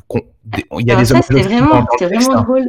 C'est vraiment drôle que tu que tu que, que tu parles de ces illustrations parce que c'est plutôt pour les autres qu'il y a des, des, choses cachées. Là, pour les illustrations des, des donjons en coupe, euh, Benoît m'a laissé quand même beaucoup de liberté. Il m'a dit non, mais je, c'est en fait, il m'a donné des indications structurelles en fait à en disant bon voilà, je veux que ce soit composé de telle façon. Et euh, après, ben, les petits bonhommes, ils font leur vie à l'intérieur et puis tu, tu, tu rajoutes les petits détails que tu veux rajouter. Et, donc voilà, pour les petits détails à l'intérieur des donjons, c'est, c'est, c'est, ma pomme. Après, pour le côté easter eggs, euh, ça c'est euh, voilà, dans, dans les autres illustrations, notamment pour la genèse du donjon, son histoire, tout ça, c'est voilà, il y a des, y a même y a plein, plein, plein de références euh, à la pop culture, enfin geek, ah, et on en trouve aussi. il y a aussi, il y a aussi des références cachées dans le texte aussi, hein, des Easter eggs, il y en a aussi dans le texte évidemment. Mais c'est vrai que moi j'en ai, j'en ai autant vu euh, dans. Je trouve ça pour pour le, le, lecteur, c'est beaucoup plus marquant les le donjon en coupe parce que euh, un rôliste est vachement habitué à ça. C'est vrai que j'ai vu aussi évidemment des, des Easter dans, dans, les illustrations, mais je pense que ta culture rôliste fait qu'il y a des choses euh, il y a des choses, ou peut-être que c'est moi qui ai collé des choses que je croyais voir, mais tu vois, il y a une illustration du donjon où tu vois un, fantôme, ça me fait énormément la façon dont il est fait le fantôme, indirectement me fait penser à Pac-Man, tu vois. Ouais, ça c'est moi. Voilà, non mais je sais bien, mais tu vois, un côté Easter egg, un côté Easter egg, euh, tu vois, qui, qui, qui, qui est clairement, euh, c'est pas forcément purement et simplement euh, euh rôliste, euh, mais ça peut être vraiment pop culture. Et je trouve qu'il y a vachement de trucs un peu partout qui sont rigolotes, de la même façon que ton, ton dragon, il peut nous faire penser à un smoke de Tolkien, tu vois. Ouais, je suis une gameuse, hein, enfin une petite gameuse je suis pas, je suis pas, je suis pas, je suis pas streameuse ni quoi que ce soit, mais euh, il y a un jeu que j'aime énormément, euh, c'est Don't Starve Together. Euh, sur Steam et du coup il y a des petites créatures vraiment très très drôles et dans le donjon notamment pour les araignées par exemple les araignées géantes tout ça je me suis beaucoup inspirée de, de ce graphisme très ubuesque quoi Non, mais y a, voilà, en tout cas, on voit, et puis c'est marrant d'entendre, c'est clair que l'illustration était quelque chose de très très organique. Euh, c'est même pas moi qui utilisais le terme, c'est Benoît, donc euh, il le disait bien clairement. Euh, mais on, sent, et moi je trouve qu'en effet, le, choix à la lecture, euh, on se pose même pas la question. Moi, j'imaginais pas deux secondes euh, de la couleur, en fait. Je trouve que le, le choix du noir et blanc pour un monde de l'entreprise ou un monde de l'entreprise de donjon où on va on aller tuer des aventuriers, récupérer leur trésor et revendre et ensuite recycler et qu'on on va utiliser nos, nos hôtes d'accueil comme des numéros entre guillemets, je trouve que c'était raccord en plus le, côté sinistre de quoi sinistre? Les illustrations sont pas sinistres, hein. mais le, choix du noir et blanc, tu vois, quelque part pour moi c'était euh, c'était une évidence. Donc euh, non non, je trouve que franchement Laetitia c'est sinistre hein, ce que tu as fait. Bah, pour euh, les apprentis sorciers, on m'a déjà fait la critique que en fait mes illustrations piquaient les yeux. Ah Alors du coup là maintenant tu, je suis achevé quoi. Tu me dis que c'est sinistre et je je, je, je m'en vais en fait. Alors, je, ne dirais pas qu'elle pique à tes illustrations par contre. Même s'il y a des araignées euh, à l'intérieur, euh, je, non non ça va. J'ai pas de souci. pour moi, ce qui était, ce qui était vachement important, euh, c'était effectivement cette notion, et ça, ça, me fait vraiment plaisir d'entendre ce que tu dis, euh, Michael, parce que euh, moi, je voulais que les, que les lecteurs aient envie de se plonger dans les illustrations, qu'ils aient envie de regarder les petits détails, euh, qu'ils aient envie de trouver les clins d'œil, les easter eggs. Euh, et euh, finalement, et c'est pas une critique forcément à l'égard de la production actuelle, mais très souvent, une illustration, c'est un dessin simple qui est souvent très beau, mais qui, qui apporte rien ou pas grand-chose à l'ensemble du jeu, euh, à part une sorte de petite référence visuelle. Quoi. Moi, j'avais envie que ça fourmille de détails, qu'on soit effectivement pour les, pour les entrées de chapitre, en tout cas pour certaines d'entre elles, qu'on soit dans l'allégorique, qu'on soit dans le référentiel, et donc de savoir que spontanément, parce que je te l'ai pas dit avant ça, en, feuilletant le truc, tu as eu envie de le faire, c'est exactement le but qu'on voulait atteindre. Et, pour en revenir euh, au tout début de, de la discussion, c'est vrai que quand j'ai reçu le premier crayonné de Laetitia, je me suis dit, oulala, mais qu'est-ce que c'est que ça euh, et, je pense essentiellement pour deux raisons. La première, c'est que euh, comme on avait comme on avait commencé à travailler avec un autre illustrateur, je m'étais projeté, je pense, un peu dans son style. Et le style de Laetitia n'avait rien à voir. Et tant mieux, parce que c'était pas le but, c'était pas de prendre quelqu'un qui allait copier euh, le style de l'autre. Mais du coup, il y avait, il y avait cet effet de distance où tu es obligé de faire face à tes propres, euh, euh, à ta propre anticipation, en fait, et de dire, mais c'est normal que ça corresponde pas, parce que c'est quelqu'un d'autre qui, qui met son propre style. Et effectivement, euh, le côté, euh, le côté crayonné, le côté euh, fusain, c'est tellement inhabituel sur du jeu de rôle que euh, ça m'a, ça m'a désarçonné en fait. Après, il y avait un autre problème qui venait pas du tout, qui venait pas du tout de Laetitia pour le coup, mais qui venait vraiment de moi. c'est que moi, je lui avais listé les les briefs en disant c'est les entrées de chapitre. Mais assez naturellement, Laetitia s'est dit, bah, l'entrée de chapitre, elle va faire référence au chapitre. Et donc, mhm. euh, les crayonnés, ils étaient, ils étaient aussi, il y avait des éléments qui étaient liés au contenu du chapitre, ce qui n'était pas ce que je voulais pour le coup. Et là, c'est moi qui n'avais pas été clair, puisqu'il n'y a pas de corrélation entre l'illustration d'un début de chapitre et le contenu du chapitre. C'est juste qu'au fil de ces illustrations début de chapitre. On raconte une histoire. Exactement, on construit la mythologie du donjon. Et, et, euh, et donc, une fois que euh, on a eu ces deux, trois euh, réunion. Alors c'est quand même beau la technologie moderne, hein, parce qu'on est à 10 000 km, mais euh, grâce au décalage horaire euh, de Laetitia, on se faisait des calls à, à, point d'heure pour moi, ou alors tôt le matin pour moi et à point d'heure pour elle, mais finalement on était debout tous les deux. Et on a quand même bien pu avancer. Et des fois c'était très, c'était très, comment dire, j'ai envie de presque de dire primitif. Hein, c'était Laetitia griffonnait un truc sur un bout de papier, elle me le montrait à la caméra, elle me disait c'est ça que tu veux? Je disais ah bah non pas tout à fait là, euh, ce serait plutôt comme ci comme ça machin. Elle faisait trois modifs, elle gommait, elle reprenait, et puis au bout de dix minutes on avait notre design si tu veux. Et, et, euh, et finalement c'était, moi j'ai trouvé que euh, pour informel que ça soit, c'était une manière vachement efficace de bosser ensemble. Bon après je lui souhaite quand même des commanditaires un peu un peu moins euh, euh, tatillon Ouais, tatillon, voilà, euh, finasseur, je sais pas quel est le bon terme, mais mais euh, c'est sûr que, euh, euh, voilà, enfin, quelque part, il y a ce côté, c'est mon bébé, alors j'ai envie que ses, habits soient les plus, les non, plus beaux possibles. C'est le, côté, le côté entreprise, voyons, tu vois. Ouais, voilà, mais en fait, je vais venir, du coup, du coup, Benoît, Benoît c'est un espèce de, de patron, d'ailleurs, pour, enfin, je crois que le truc qui m'a le plus dit, c'est va te coucher. Euh, parce que, je, je, finissais très très tard, genre 4 heures du matin, quelque chose comme ça. Alors lui, c'était euh, c'était son rythme de croisière, puisque euh, à Hong Pour Kong. Moi, il était 11 heures du mat. Donc... 11 heures du mat. Mais il me disait, bon, maintenant, il faut aller se coucher, Laetitia. Et donc, moi, je lui répondrais, oui, patron.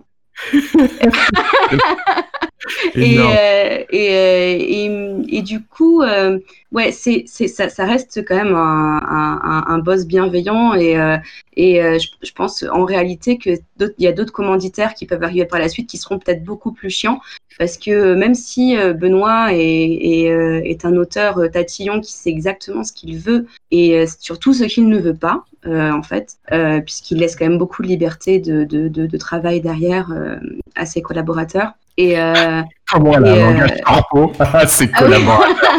non, non, non, non, non, non, reviens, reviens à la raison. Euh, tu, peux pas, tu, peux, pas, euh, Donjon et compagnie ne peut pas déteindre sur toi, voyons. Tu vas pas parler de collaborateur, voyons. mais si, mais si, en fait, euh, parce que c'est un manager bienveillant. Il pratique le management bienveillant du coup. il m'a beaucoup coaché de cette façon. Euh, à chaque fois qu'il y avait une critique à faire, il la mettait en sandwich entre euh, deux, euh, deux très bonnes critiques. voilà, donc ça c'est bien, mais tu pourrais faire ça comme ça. Mais sinon c'est super, hein, tu vois. Enfin voilà, très très ah. très bien bienveillant. Technique plutôt américaine donc Ben, c'est ça. Hein, tu. bah, écoute, Je croyais que j'étais plus fin que ça, mais visiblement, c'est assez transparent. Excellent, j'adore. Non, mais c'est rigolo de, de, voir comment euh, comment la chose. Après, moi, je pense que c'est plus important de savoir ce qu'on veut pas plutôt de savoir ce qu'on veut. Euh, dans le cas d'une collaboration, notamment avec un créatif, euh, c'est pratique parce que bah, de toute façon, oui, c'est important. Et puis on, on, comprend bien de ce que tu dis que euh, l'illustration, euh, la peinture, la sculpture, ce qu'on veut. Hein, euh, pour toi, c'est quelque chose qui est qui est qui est corporel. Euh, je dirais, tu vois, plus qu'organique, je dirais que c'est corporel. Et donc, tu as besoin d'avoir euh, évidemment euh, ton terrain d'expression, parce que la seule personne qui connaît ton corps, c'est toi. donc, qu'on dise ça, je veux pas, mais après, voilà, qu'on te donne, je pense que tu, ça serait plus difficile pour toi d'avoir un cadre qui soit tellement tellement petit que tu n'aurais pas de place pour pouvoir euh, t'exprimer en réalité, que tu sois plus qu'une exécutante. Euh, mais c'est pour ça que le terme de collaboration me paraît plus, plus, juste en effet, même si je trouve qu'il a de trop grosses consonances dans, de l'entreprise, mais je trouve que ça colle euh, assez au final. Il y a des personnes qui ont une capacité d'adaptation à la commande assez impressionnante. Hein, euh, voilà, ce sont des graphistes qui, euh, qui, qui connaissent tellement bien leur métier qu'ils ont tout de suite identifié euh, la volonté du client. Et moi, il me faut malheureusement, en fait, voilà, j'ai pas fait de ni d'école de marketing, ni, ni d'école d'art d'ailleurs. Hein. J'ai travaillé avec des artistes mais voilà, j'ai pas ce, euh, j'ai pas la, j'ai pas la dynamique de euh, savoir comment répondre à la commande aussi instinctivement et il me faut un échange émotionnel en fait derrière. Euh, derrière ça, c'est pas possible d'avoir juste un rapport peut-être juste client à, à voilà un fournisseur. ouais, voilà, c'est ça. Et, ça, ça, ça, et pour le coup, euh, le fait de la de, de la distanciation, euh, alors non pas sociale mais physique, parce qu'il est il est un petit peu quand même à Hong Kong, le monsieur. Il a fallu du temps euh, par des visios dans tous les sens pour que le la relation euh, en tout cas le, partage de cerveau et le fait d'avoir une vision commune se construisent. Est-ce que ça a été compliqué parce que c'était euh, du virtuel? Ou est-ce que pour toi euh, est-ce que tu penses que ça aurait été plus rapide si vous vous étiez vu euh, et que vous aviez pu passer du temps physiquement, je veux dire, à échanger sur le sujet? Ou est-ce que pour toi ça n'a pas de, véritable impact, le virtuel ou le physique? Il n'y a pas eu d'impact dans le sens où la connexion émotionnelle, elle s'est réalisée au travers de la lecture du tapuscrit. Euh, du coup, euh, du coup, voilà, il y avait vraiment une connexion émotionnelle avec le jeu en lui-même. Donc, la connexion émotionnelle avec son auteur, elle était, euh, elle était, elle était déjà présente, voilà, par sa création. Après, on a fait, voilà, on a fait quelques calls en visio et et on a assez accroché nos personnalités. Elles se, voilà, il y avait assez d'atomes crochus euh, de par euh, nos, nos, nos, références respectives. Euh, quand Ben me parlait de quelque chose, j'avais la référence, je savais exactement de quoi il, voulait parler. voilà, nos univers sont assez proches finalement l'un de l'autre. Donc voilà, il y avait cette connexion qui était, qui était, qui était là tout de suite en fait, assez naturellement finalement. C'est plutôt une bonne chose. À, part donc la pub euh, Guy de Graine, on a bien compris. Ben, toi de ton côté, comment tu comment tu l'as vécu? C'est-à-dire parce que c'est vrai que c'est ton premier projet euh, comme ça avec une, vraie collaboration. Est-ce que toi, au contraire, il t'a fallu plus de temps Parce que Laetitia dit qu'elle, au final, la connexion s'est fait assez rapidement? Est-ce que pour toi, sachant que tu as mis beaucoup de toi dans le jeu euh, et que c'est un projet de longue date et que, ben, à l'inverse de, Laetitia, le monde de l'entreprise, c'est quelque chose que tu connais bien, est-ce que ça a été plus difficile euh, de, créer cette connexion? Ce, ouais, ce, ouais, non, je crois pas parce que parce que en fait avant tout c'est de l'humain. On s'est tout de suite entendu quoi. On s'est parlé avant qu'on prenne la décision finale euh, de mémoire. Je crois qu'on s'est on s'est fait un call avec Laetitia pour faire connaissance et je me suis tout de suite rendu compte que voilà c'était fondamental, fondamentalement quelqu'un de sympa et avec qui indépendamment du fond il serait facile de travailler. Donc ça c'est quand même un point hyper important. Euh, ça, c'était, c'était un truc euh, vraiment pour moi qui comptait. Alors après, ce qui est sûr, c'est que moi, j'avais aucune idée de, euh, de quel allait être mon degré d'implication. Et, et je sais toujours pas si c'est normal, le degré d'implication que j'ai eu ou pas.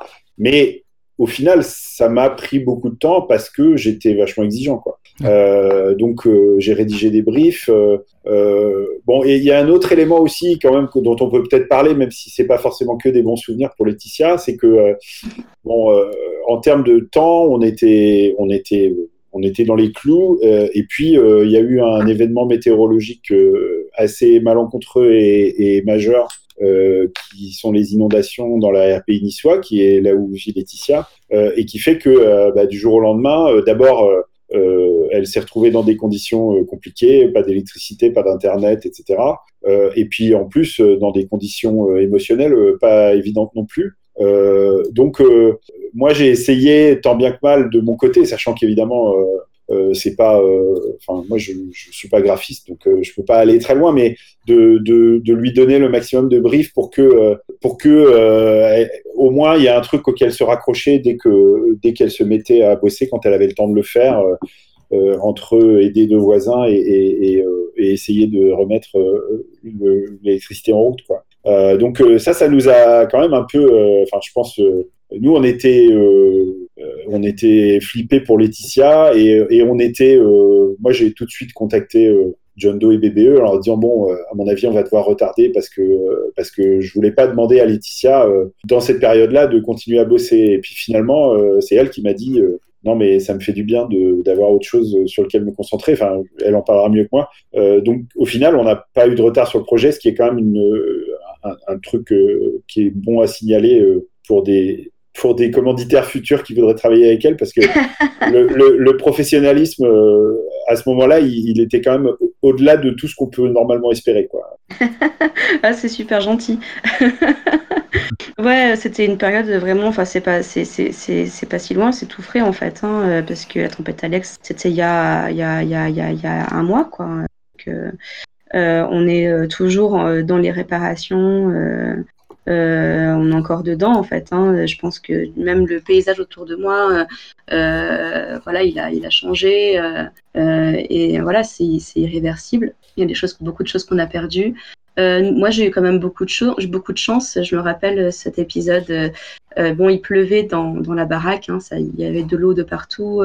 Euh, j'avais cette scène de Merlin l'Enchanteur de chez Disney euh, qui, euh, qui, mettait des parapluies voilà, dans sa toiture et avec des seaux et des, et des, des casseroles tout autour de lui pour écoper. Voilà, je faisais la même chose, sauf que j'avais les dessins de, Benoît qui, et, qui n'étaient pas encore scannés. certains n'étaient pas encore scannés et donc j'étais sur mon canapé entouré de toutes ces casseroles et de ces bassines avec l'eau qui, qui voilà qui, qui, tombait dedans, et assise sur mon canapé avec mon ordinateur et les dessins pas scannés et mon téléphone qui, euh, qui du coup en fait ne captait pas. Et, euh, et je savais pas si la maison de mes parents allait euh, partir avec l'eau qui coulait autour d'eux parce que qu'ils étaient au milieu d'un torrent. Et, et, et, ma sœur, si sa maison était pas en train de cramer à cause de la foudre parce que la foudre lui était tombée dessus. Et puisqu'on on vit en famille hein, dans, dans, ce village et, et voilà, il y en a mis aussi, hein, vraiment d'amis chers qui, euh, qui, euh, qui, euh, qui, eux, ont eu beaucoup moins de chance que, que, moi. Et notamment dans, dans la vallée de la Roya et dans la vallée de la Vésubie, voilà, s'il y a des amis, malheureusement, qui, qui, qui ont tout perdu. Et, et voilà, donc moi, j'ai eu beaucoup, beaucoup de chance. Je me suis raccrochée à cette, à cette chance. Et, euh, et, en effet, euh, je baignais ensuite euh, dans la semaine de l'enfer qui a suivi dans une énergie très très très glauque. Hein, voilà, c'est bon, il fallait reconstruire. Il y, a, eu beaucoup de bénévolat, beaucoup de bonne volonté.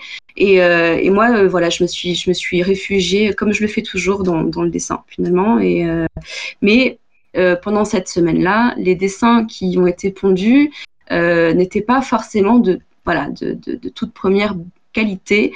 Euh, quand euh, je pense que Benoît, quand il les a reçus, il, voilà, il, était un peu déçu en fait. Euh, il me l'a dit après, il a attendu, il a été hyper, hyper bienveillant comme toujours, et, puis finalement il m'a dit voilà, les dessins que tu as fait pour pour pour les scénarios, euh, bon, euh, euh c'est pas vraiment ce que j'attendais. Je trouve qu'il y a quand même moins de détails, moins de qualité de travail. ça fait quand même un peu brouillon. Et, euh, et euh, quand je suis revenue dessus, je me suis dit oui, c'est vrai, je peux pas laisser les de cette façon. Donc on, les a repris. on a voilà sauvé ce qu'on pouvait sauver et puis recommencer ce qu'on devait recommencer. Et, euh, et puis c'est le moment aussi où je suis, où finalement j'ai pris la décision plutôt que de continuer dans le traditionnel, de passer au digital, parce qu'il y a quand même beaucoup plus de, de rapidité d'exécution.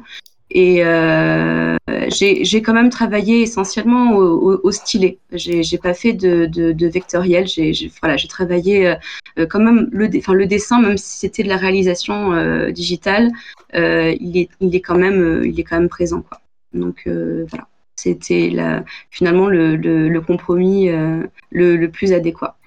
Et puis au final, ça donne euh, au niveau du rendu artistique, ça donne un truc que moi j'aime beaucoup, qui est que on a un style un peu euh, allégorique sur les entrées de chapitres, et puis on a un style un peu plus punchy mm. sur les illustrations intérieures, et, et, ça colle assez bien parce que du coup, bah les illustrations les plus grandes, celles qu'on va avoir envie de regarder le plus pour voir tous ces détails, bah, c'est celles qui ont le rendu le plus allégorique. Et puis euh, les autres, elles sont plus illustratives de l'endroit où elles se trouvent dans le, jeu. Euh, et, du, coup, euh, du coup, ça marche assez bien.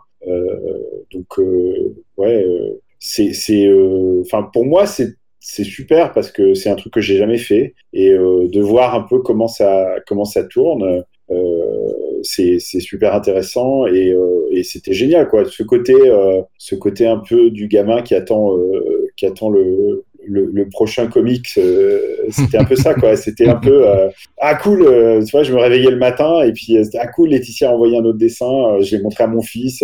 Enfin, il y avait un côté quand même assez assez chouette autour de ça. et puis et puis effectivement, euh, enfin, tu as mentionné un truc tout à l'heure euh, qui, est important. C'est vrai qu'au départ, on avait demandé un devis noir et blanc et couleur, euh, en se disant que bah, il y aurait peut-être un palier couleur comme ça arrive dans certains financements. Oh, et puis en fait, assez rapidement, quand on a eu les, les, premières planches, on a vu que ça n'avait pas de sens, quoi. Ah bah, c'est clair. Donc, donc voilà. Et, et moi, je trouve ça sympa d'assumer le noir et blanc aussi, de se dire, bah, ça rend mieux en noir et blanc, donc pourquoi on va les s'emmerder bah, ça, on va perdre quelque chose en passant à la couleur. Je trouve que c'est d'ailleurs très bien rendu dans le principe, c'est-à-dire que l'écran, l'illustration de Ségur, euh, elle est, elle est, elle est très bien. Euh, elle, elle représente l'endroit, mais d'une façon différente. Et c'est super intéressant d'avoir le livre de base où tu as toutes ces illustrations en noir et blanc euh, fabuleuses avec donc ce style en effet allégorique sous les ouvertures de chapitres et à l'intérieur des chapitres tout plein de petites illustrations ou plus grandes avec un style qui est plus nerveux, plus euh, je sais pas comment dire euh, par certains côtés qui fait penser à Cop qui illustrait Race par certains côtés euh, à des endroits. Euh, je trouve ça vachement ouais et, ouais mettre de la couleur dans le livre de base pour moi ça aurait après, c'est un avis très personnel. Je, trouve que ça n'aura pas eu de sens. Je trouve que le, livre, est, de base, il suffit à lui-même. C'est vraiment très, très chouette. Le travail qui a été fait. Et on sent, euh, ah, c'est vrai qu'on sent le travail, euh, clairement. Euh, et donc, de ce que j'entends entre vous deux, oui, il y, a eu de la torture de cerveau. Quoi. Ouais, mais c'est normal. c'est plutôt, non, mais c'est plutôt bien. C'est de la, on va dire, c'est une, c'est une torture, euh, c'est une torture positive. Hein. Euh, de toute façon, euh, il faut être un petit peu sadomaso, je pense, pour être créatif. Hein, Écoute, j'allais, dire, c'était une torture SM à laquelle on a pris du plaisir, donc ouais, voilà. c'est, exactement ça. non, mais ce qui est, ce qui est sûr, c'est que il y a quand même, il faut le reconnaître, hein, dans le dans le milieu, il y a une tyrannie de la couleur maintenant, oui. qui fait que la plupart des jeux, par défaut, ils vont sortir en couleur. et et finalement, ce qui sort en noir et blanc, quasiment, c'est avant, c'était bah, c'est noir et blanc parce que c'est cheap et il n'y a pas beaucoup de moyens. Tout à fait. Maintenant, maintenant c'est noir et blanc parce que c'est mieux en noir et blanc. Et, et finalement, c'est pas plus mal. Par contre, je pense qu'il y a des jeux qui mériteraient d'être euh, en noir et blanc alors qu'ils sont en couleur. Mais, mais, euh, mm. mais en tout cas, euh, moi, je suis très content du, du choix qu'on a fait. Au départ, bon, je n'avais pas forcément d'idée préconçue. Quand j'ai vu arriver la couverture de Ségur, forcément, tu te dis, bon, bah, si on a ce genre d'illustration à l'intérieur, ça sera canon aussi, quoi. Mais je pense que effectivement, euh, le côté un peu plus intimiste du noir et blanc, et là c'est peut-être le photographe en moi qui parle, euh, il, correspond bien à ce qu'on voulait créer, c'est-à-dire finalement c'est un univers dans l'univers, c'est une sorte de cocon donjon et compagnie, et, et il faut que tu le connaisses un peu intimement, et je trouve que ça s'y prête bien. Non, c'est très juste. Tu vois, si on prend deux exemples euh, français, c'est vrai que tu prends Westberg et tu prends euh, comment euh, Hollywood. comment tu, tu imaginerais des illustrations de couleurs à l'intérieur? Moi, je trouve que le, choix de la, du noir et blanc, il, il a du sens, quoi. Euh, et d'un autre côté, bon, il y a, en effet, comme tu le dis, il y a pas mal de jeux qui sont tout en couleur et qui. bah, pourquoi? tu vois, pour prendre un exemple typique, euh, alors un jeu que j'ai pas acheté parce que je possède l'édition originale et que ce n'était qu'une réimpression, mais la colorisation des illustrations euh, de, de Rêves de Dragon, pour moi, c'était une erreur. C'était des illustrations qui se suffisaient complètement en noir et blanc. Et, et, et je trouve qu'elles ont perdu quelque chose en couleur. Ah euh, mais euh, je pense qu'ils se sont sentis un peu obligés. Euh, et, et finalement, je suis content qu'on ait résisté à cette sirène-là. Même si effectivement au départ, je me souviens de Laetitia disant euh, ah j'ai hyper envie de coloriser ça euh, et puis finalement je pense que tous les deux on a trouvé notre zone de confort au fil du projet en se disant mais non finalement le rendu qui va c'est celui-là quoi. Bah, euh, force est de constater en tout cas que ça fonctionne très très bien. Voilà, je, trouve ça, je trouve que c'est un très très beau jeu et, et un très très bon jeu aussi accessoirement. mais on parlait d'illustration. ça, il y a le, ouais, le fond et la forme se, se se, love l'un avec l'autre et ça, ça marche super bien. Je suis vraiment très. Nous, euh, aussi, on se love avec euh, Laetitia. Oui. Euh, ce que pour tu t'as évoqué bon, ce qui s'est passé dans ton village et toutes les intempéries.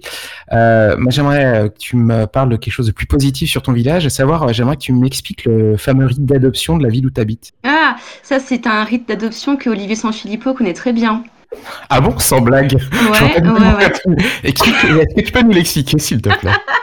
Ah là là Oui, c'est une euh. question. C'est en effet Olivier Sanfilippo qui m'a glissé ça dans l'oreille. C'est vrai. Et je me suis dit, ah, il m'a rien expliqué, il m'a dit juste pose la question. Je pense que ça peut être intéressant. Donc voilà. Euh, il y a beaucoup de lavoirs et de fontaines euh, à Clans et euh, et du coup, le, rite de, voilà d'adoption, euh, c'est le baptême hein, quelque part, euh, un baptême un peu alcoolisé, bien sûr, mais c'est euh, de soit on, est jeté de force dans voilà dans, la fontaine qui est au centre du village, soit on y va tout seul. moi, ça a été mon cas quand j'étais adolescente. voilà, je j'y suis allée toute seule. Et quand j'en avais parlé à Olivier Sanfilippo à son tout premier festival du jeu, qu'on on a créé un, festival euh, du jeu qui s'appelle Clans sur le grand jeu.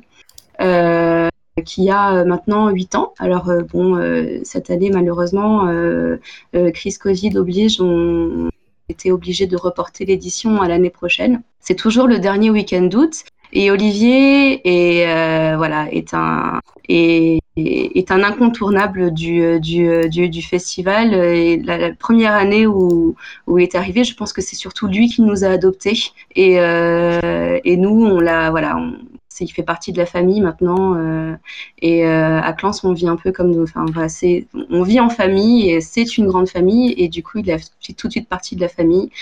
Et, il a dit je veux être clansois et on lui a dit bah du coup il faut que tu te jettes dans la fontaine sauf que la fontaine était déjà occupée par euh, par euh, par les boissons puisque c'est notre frigo euh, naturel.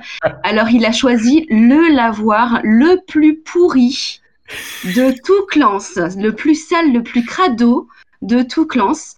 Et, et il s'est baigné dedans et à poil en, en, en, en, se en, se pinçant le bidou en disant ah, j'ai pas perdu les, les, kilos de la grossesse. donc, il, a été, il a subi le, rite d'adoption et il n'a pas été poussé, il y allait de lui-même. Ah ouais, avec bon cœur en plus. Avec bon, cœur. c'est une chouette, euh, c'est une chouette euh, tradition, je trouve. Euh, de, si, si je viens à Clan, vous virez les bouteilles, hein, parce que moi, je... on n'a pas, pas, les mêmes volumes qu'Olivier, nous, on est, on, est, on est plus costaud. Écoute, on pourra, pas, on pourra pas virer des bouteilles, mais si tu veux, on nettoiera le lavoir. Parce que franchement, c'est vraiment dégueu. non mais c'est chouette. Euh, donc euh, bon, il y aura évidemment euh, plein d'autres sujets. D'ailleurs, non, avant de, conclure, peut-être que vous avez des sujets que vous aimeriez évoquer, des choses qui vous tiennent à cœur et qu'on n'a pas abordées. Je sais pas, parce que c'est vrai que a, vous avez vous avez été vous, vous avez donné de nombreuses interviews dans tous les sens, donc il y a peut-être des choses que vous n'avez pas eu l'occasion de dire parce que vous étiez drivé par des questions et que ces questions n'ont pas abordé. Donc je sais pas si vous avez quelque chose que vous vouliez dire ou un mot euh, qui n'a rien à voir et que vous avez envie de vous exprimer. Euh, auquel cas, je vous laisse, je vous laisse la parole. Merci déjà. Euh, J'avais pas encore eu l'occasion de dire merci en, enfin en tout cas de le verbaliser et, voilà. Je suis très contente de ce succès pour pour Ben, pour John Doe, pour Black Book. Et voilà, je suis très contente de faire partie de cette aventure et merci en fait euh, surtout à, Benoît et à John Doe de m'avoir donné cette chance de participer à ça. Il euh, n'y a pas beaucoup de femmes dans, le milieu euh, de l'illustration et encore plus dans le milieu d'illustration du jeu de rôle. En tout cas, il y en a en fait, il y en a même énormément, mais elles, elles sont pas, pas beaucoup visibilisées. Euh, des fois, elles n'ont pas le temps de faire un, voilà, une carrière assez longue. Il y a d'autres choses qui, se mettent en place. Euh, et, euh, du coup, voilà, elles, souffrent de ce manque de visibilité. Et je suis très, très contente que Benoît et John Doe participe finalement. Euh, voilà, euh, je pense pas que ce soit un choix volontaire de le faire, de m'avoir choisi parce que je suis une femme et parce qu'il faut visibiliser les femmes. Mais en tout cas, malgré tout, il, euh, il participe finalement à une visibilisation des, femmes dans le milieu artistique et notamment dans le milieu du JDR. Et, et voilà, c'est vraiment super. Moi, c'est aussi des remerciements, mais peut-être un peu, un peu différents alors, je vais quand même juste répondre à Laetitia sur le dernier point qu'elle a soulevé.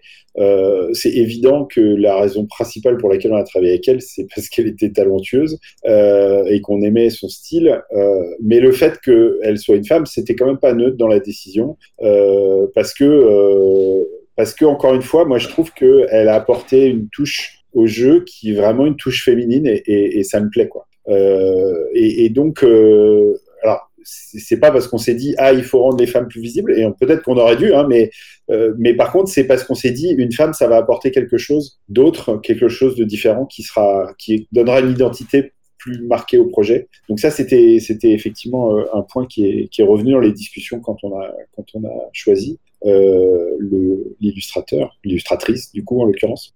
Euh, par contre, moi, ce que je voulais, c'était d'abord euh, remercier Manu Garbi parce que pour plein de raisons dont, on ne rentrera pas dans les détails, mais Manu, il a eu une, vie pas très simple ces dernières années et malgré les différents soucis auxquels il a pu avoir à faire face, il m'a toujours dit t'inquiète pas, le projet se fera, on avance.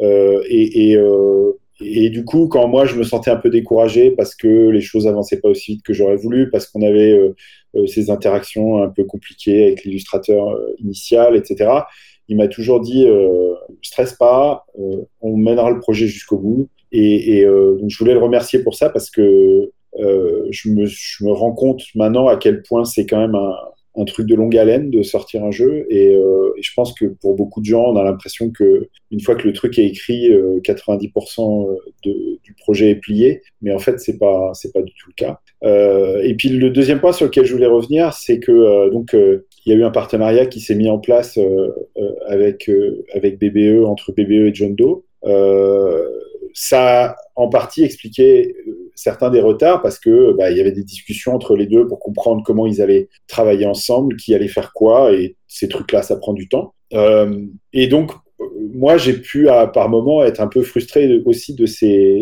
de ces retards, mais en réalité, euh, maintenant que le projet est presque arrivé à sa fin, euh, la, raison d'être de ce partenariat, elle est évidente pour moi. Et, je pense que ça vaut le coup d'être signalé parce que je lis encore peut-être un peu trop euh, des messages un peu partout, euh, pas un peu partout, mais de temps en temps euh, sur l'internet rôliste qui décrivent BBE comme une multinationale maléfique du jeu de rôle parce que c'est la plus grosse boîte de jeux de rôle en France, mais, pour moi qui ai travaillé en entreprise, ça reste quand même une toute petite boîte. Et, c'est des gens hyper sympas, dédiés, qui ont franchement enfin voilà, sur un financement hyper court où ça a décollé plus vite que prévu, où il a fallu réajuster le tir plusieurs fois en cours de route, des fois au milieu de la nuit, il y avait un jour férié, au milieu du week-end, ils ont toujours été là.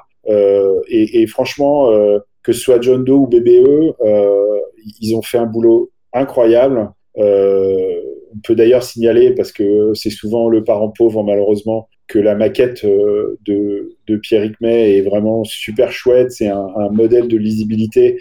Et pourtant, Dieu sait que je l'ai emmerdé avec des tableaux compliqués qui vont dans tous les sens, etc. Et, euh, donc, en fait, là, j'arrive moi au bout d'une semaine de d'euphorie et de stress.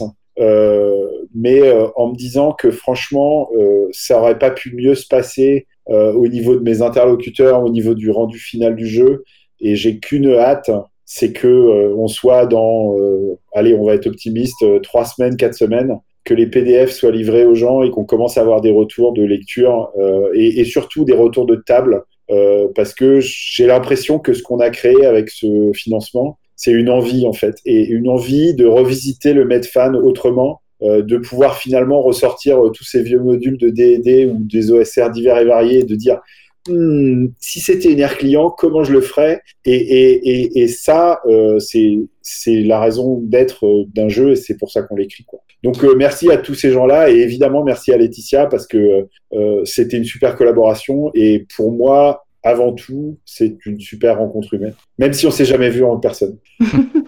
Oui, je pense qu'il va falloir euh, célébrer ça le jour venu en picolant. Ça paraît. Ouais, j'ai du très, très, bon whisky à la maison. Euh. Tu, viens quand à Hong Kong, euh, Laetitia Mais non, tu as dit toi-même que tu venais régulièrement en Europe, donc je pense que il n'y a pas de raison que ce soit Madame qui vienne jusqu'à toi, mais que ce soit plutôt toi qui vienne jusqu'à elle. Il y a pas. De ah, j'adorerais, j'adorerais visiter Hong Kong, cela dit. juste en ce moment, il y a une raison de cinq lettres, hein, mais bon, bref. Oui, c'est sûr, voilà. Et ça commence pas par M, mais. même si ça nous emmène quand même. Mais... Ouais, forcément. en tout cas, ouais, ben, on pourrait rajouter peut-être un hashtag éloquent à, Benoît. C'était euh, c'était très joliment dit et, euh, et, très joliment juste aussi. Euh, c'est vrai que l'animation qui s'est passée autour de, de ne serait-ce que cette semaine de folie de campagne de financement, elle était assez incroyable. Toutes les animations qui ont eu lieu étaient vraiment super intéressantes. Ça a permis, comme ça à ma connaissance, n'est jamais arrivé sur une campagne de pouvoir rentrer dans le jeu, dans l'ambiance, dans comment il a, été fait pendant une semaine durant, donc de respirer vraiment Donjon et compagnie pendant une semaine, euh, ce qu'on n'avait pas eu le droit jusqu'à maintenant. Et c'est sûr que dans ce que tu disais, en effet, euh, que ce soit Black Book, que ce soit John Doe, il y a eu une vraie implication et, euh, on en a pris plein les yeux. Euh, et c'était chouette parce que euh, pour une fois, on n'a pas juste du texte sur un site web pour une campagne de full lancement qui nous dit vous verrez, c'est génial, allez-y signer et qui essaie de vous allécher de, telle ou telle façon. Là, on avait vraiment du concret aussi. Et franchement, c'était super. Donc pour moi, je pense que la, cette campagne de full lancement, elle va, quoi, j'imagine, en tout cas de mon point de vue, elle fera date euh, parce que euh, indépendant, ça a montré déjà deux choses. La première, qu'une campagne très courte pouvait être, euh, pouvait marcher, euh, mais à partir du moment où on l'a préparée correctement et qu'on crée un véritable happening. Euh, c'est, j'utilise le terme, mais j'aurais pu dire performance pour pour faire pour être raccord avec Laetitia, qui est performeuse aussi. Donc voilà, voilà ce que j'en pense en tout cas. Bon, en tout cas, merci beaucoup euh, d'avoir été là euh, donc euh, très tôt le matin pour Laetitia avec une très courte nuit. Pour une fois, Benoît aura dormi longtemps pendant cette semaine de, campagne de, financement. je trouve qu'il aura fait sa nuit la plus longue. C'est assez scandaleux. On va s'arranger pour rattraper le coup et te faire une prochaine interview super tôt ou super tard dans la nuit juste pour t'embêter. Ça va. je suis d'accord. Ça marche. Je suis, je suis partant. Ah, j'ai fait du 2h à 5h du mat le soir du lancement, donc euh, maintenant je peux faire face à tout. bon, bah, en tout cas, merci beaucoup. On, reparlera évidemment de gens en compagnie. Euh, si on a d'autres questions, on viendra vous, vous, torturer de nouveau. Et puis, bah, bonne euh, continuation et merci encore à vous. Hein. Bah, merci à toi de nous avoir ouvert le micro, d'être rentré dans le détail comme ça. Je trouve ça super. Et d'avoir fait autant de recherches, d'avoir autant préparé cette interview. C'était vraiment super, on était super à l'aise du coup. Bon, c'est bah, clair, j'ai appris des trucs sur Laetitia. non mais euh, Laetitia, ce qu'il dit pas, c'est qu'il m'avait contacté pour me dire bon, il faudrait que tu m'apprennes des trucs sur Laetitia, donc vas-y lâche sur les questions. Non, c'est pas du tout mais mais mais euh, voilà, je, je, n'étais pas au courant pour la social justice warrior que tu es, donc ça c'est encore Olivier sans Philippot qui a qui a. ah non, j'en étais sûr qu'il était derrière tout ça. ah oui, mais si, c'est sur ça qu'il faut que je termine. Euh, j'ai demandé à Olivier de te définir en trois euh, euh, mots. Alors, toi, en tant que Laetitia, il t'a défini en trois mots. Il a dit entière, lumineuse et amoureuse. Et en, ah. tant qu'artiste, il a dit vivante, spirituelle, sensible. Ah, il est adorable. Voilà. Il est adorable. Je vais pas te demander de te définir comme personnage, mais voilà, en tout cas, je trouve que ces deux définitions euh, euh, signées Olivier, je trouve qu'elles sont très très jolies. Et euh, il n'y a que toi qui C'est super sympa, Olivier, de ne pas avoir mis en avant mon côté casse-couille. très très très chevaleresque. les casse-couilles, c'est deux mots, qui balance pas. tu disais quoi, Ben? J'ai dit casse-couille, c'est deux mots, donc ça marchait pas. Exactement. Non, il y a un trait d'union entre les deux. Donc ça fait un seul mot, t'as pas de chance. bon, en tout cas, merci beaucoup. Je vous souhaite euh, ben, encore, euh, il reste, je crois, il reste peut-être une heure. Non, même pas, je sais même plus. Euh, entre le début de Et non, il reste 13 heures encore de financement. Il reste 13 heures de financement. On en est à la minute où je parle à 57 809 euros. À savoir qu'on est avec 657 backers, à savoir que ça fait 1156% du montant initial. Donc, félicitations les amis, vous avez été vraiment super. Et merci à tous ceux qui ont participé. Moi j'en fais partie évidemment, euh, parce que je voulais pas rater le rendez-vous, ça va être trop chouette. J'ai hâte de faire jouer. Voilà. Merci beaucoup. Allez, merci. À bientôt. Au revoir. Ciao. Ciao.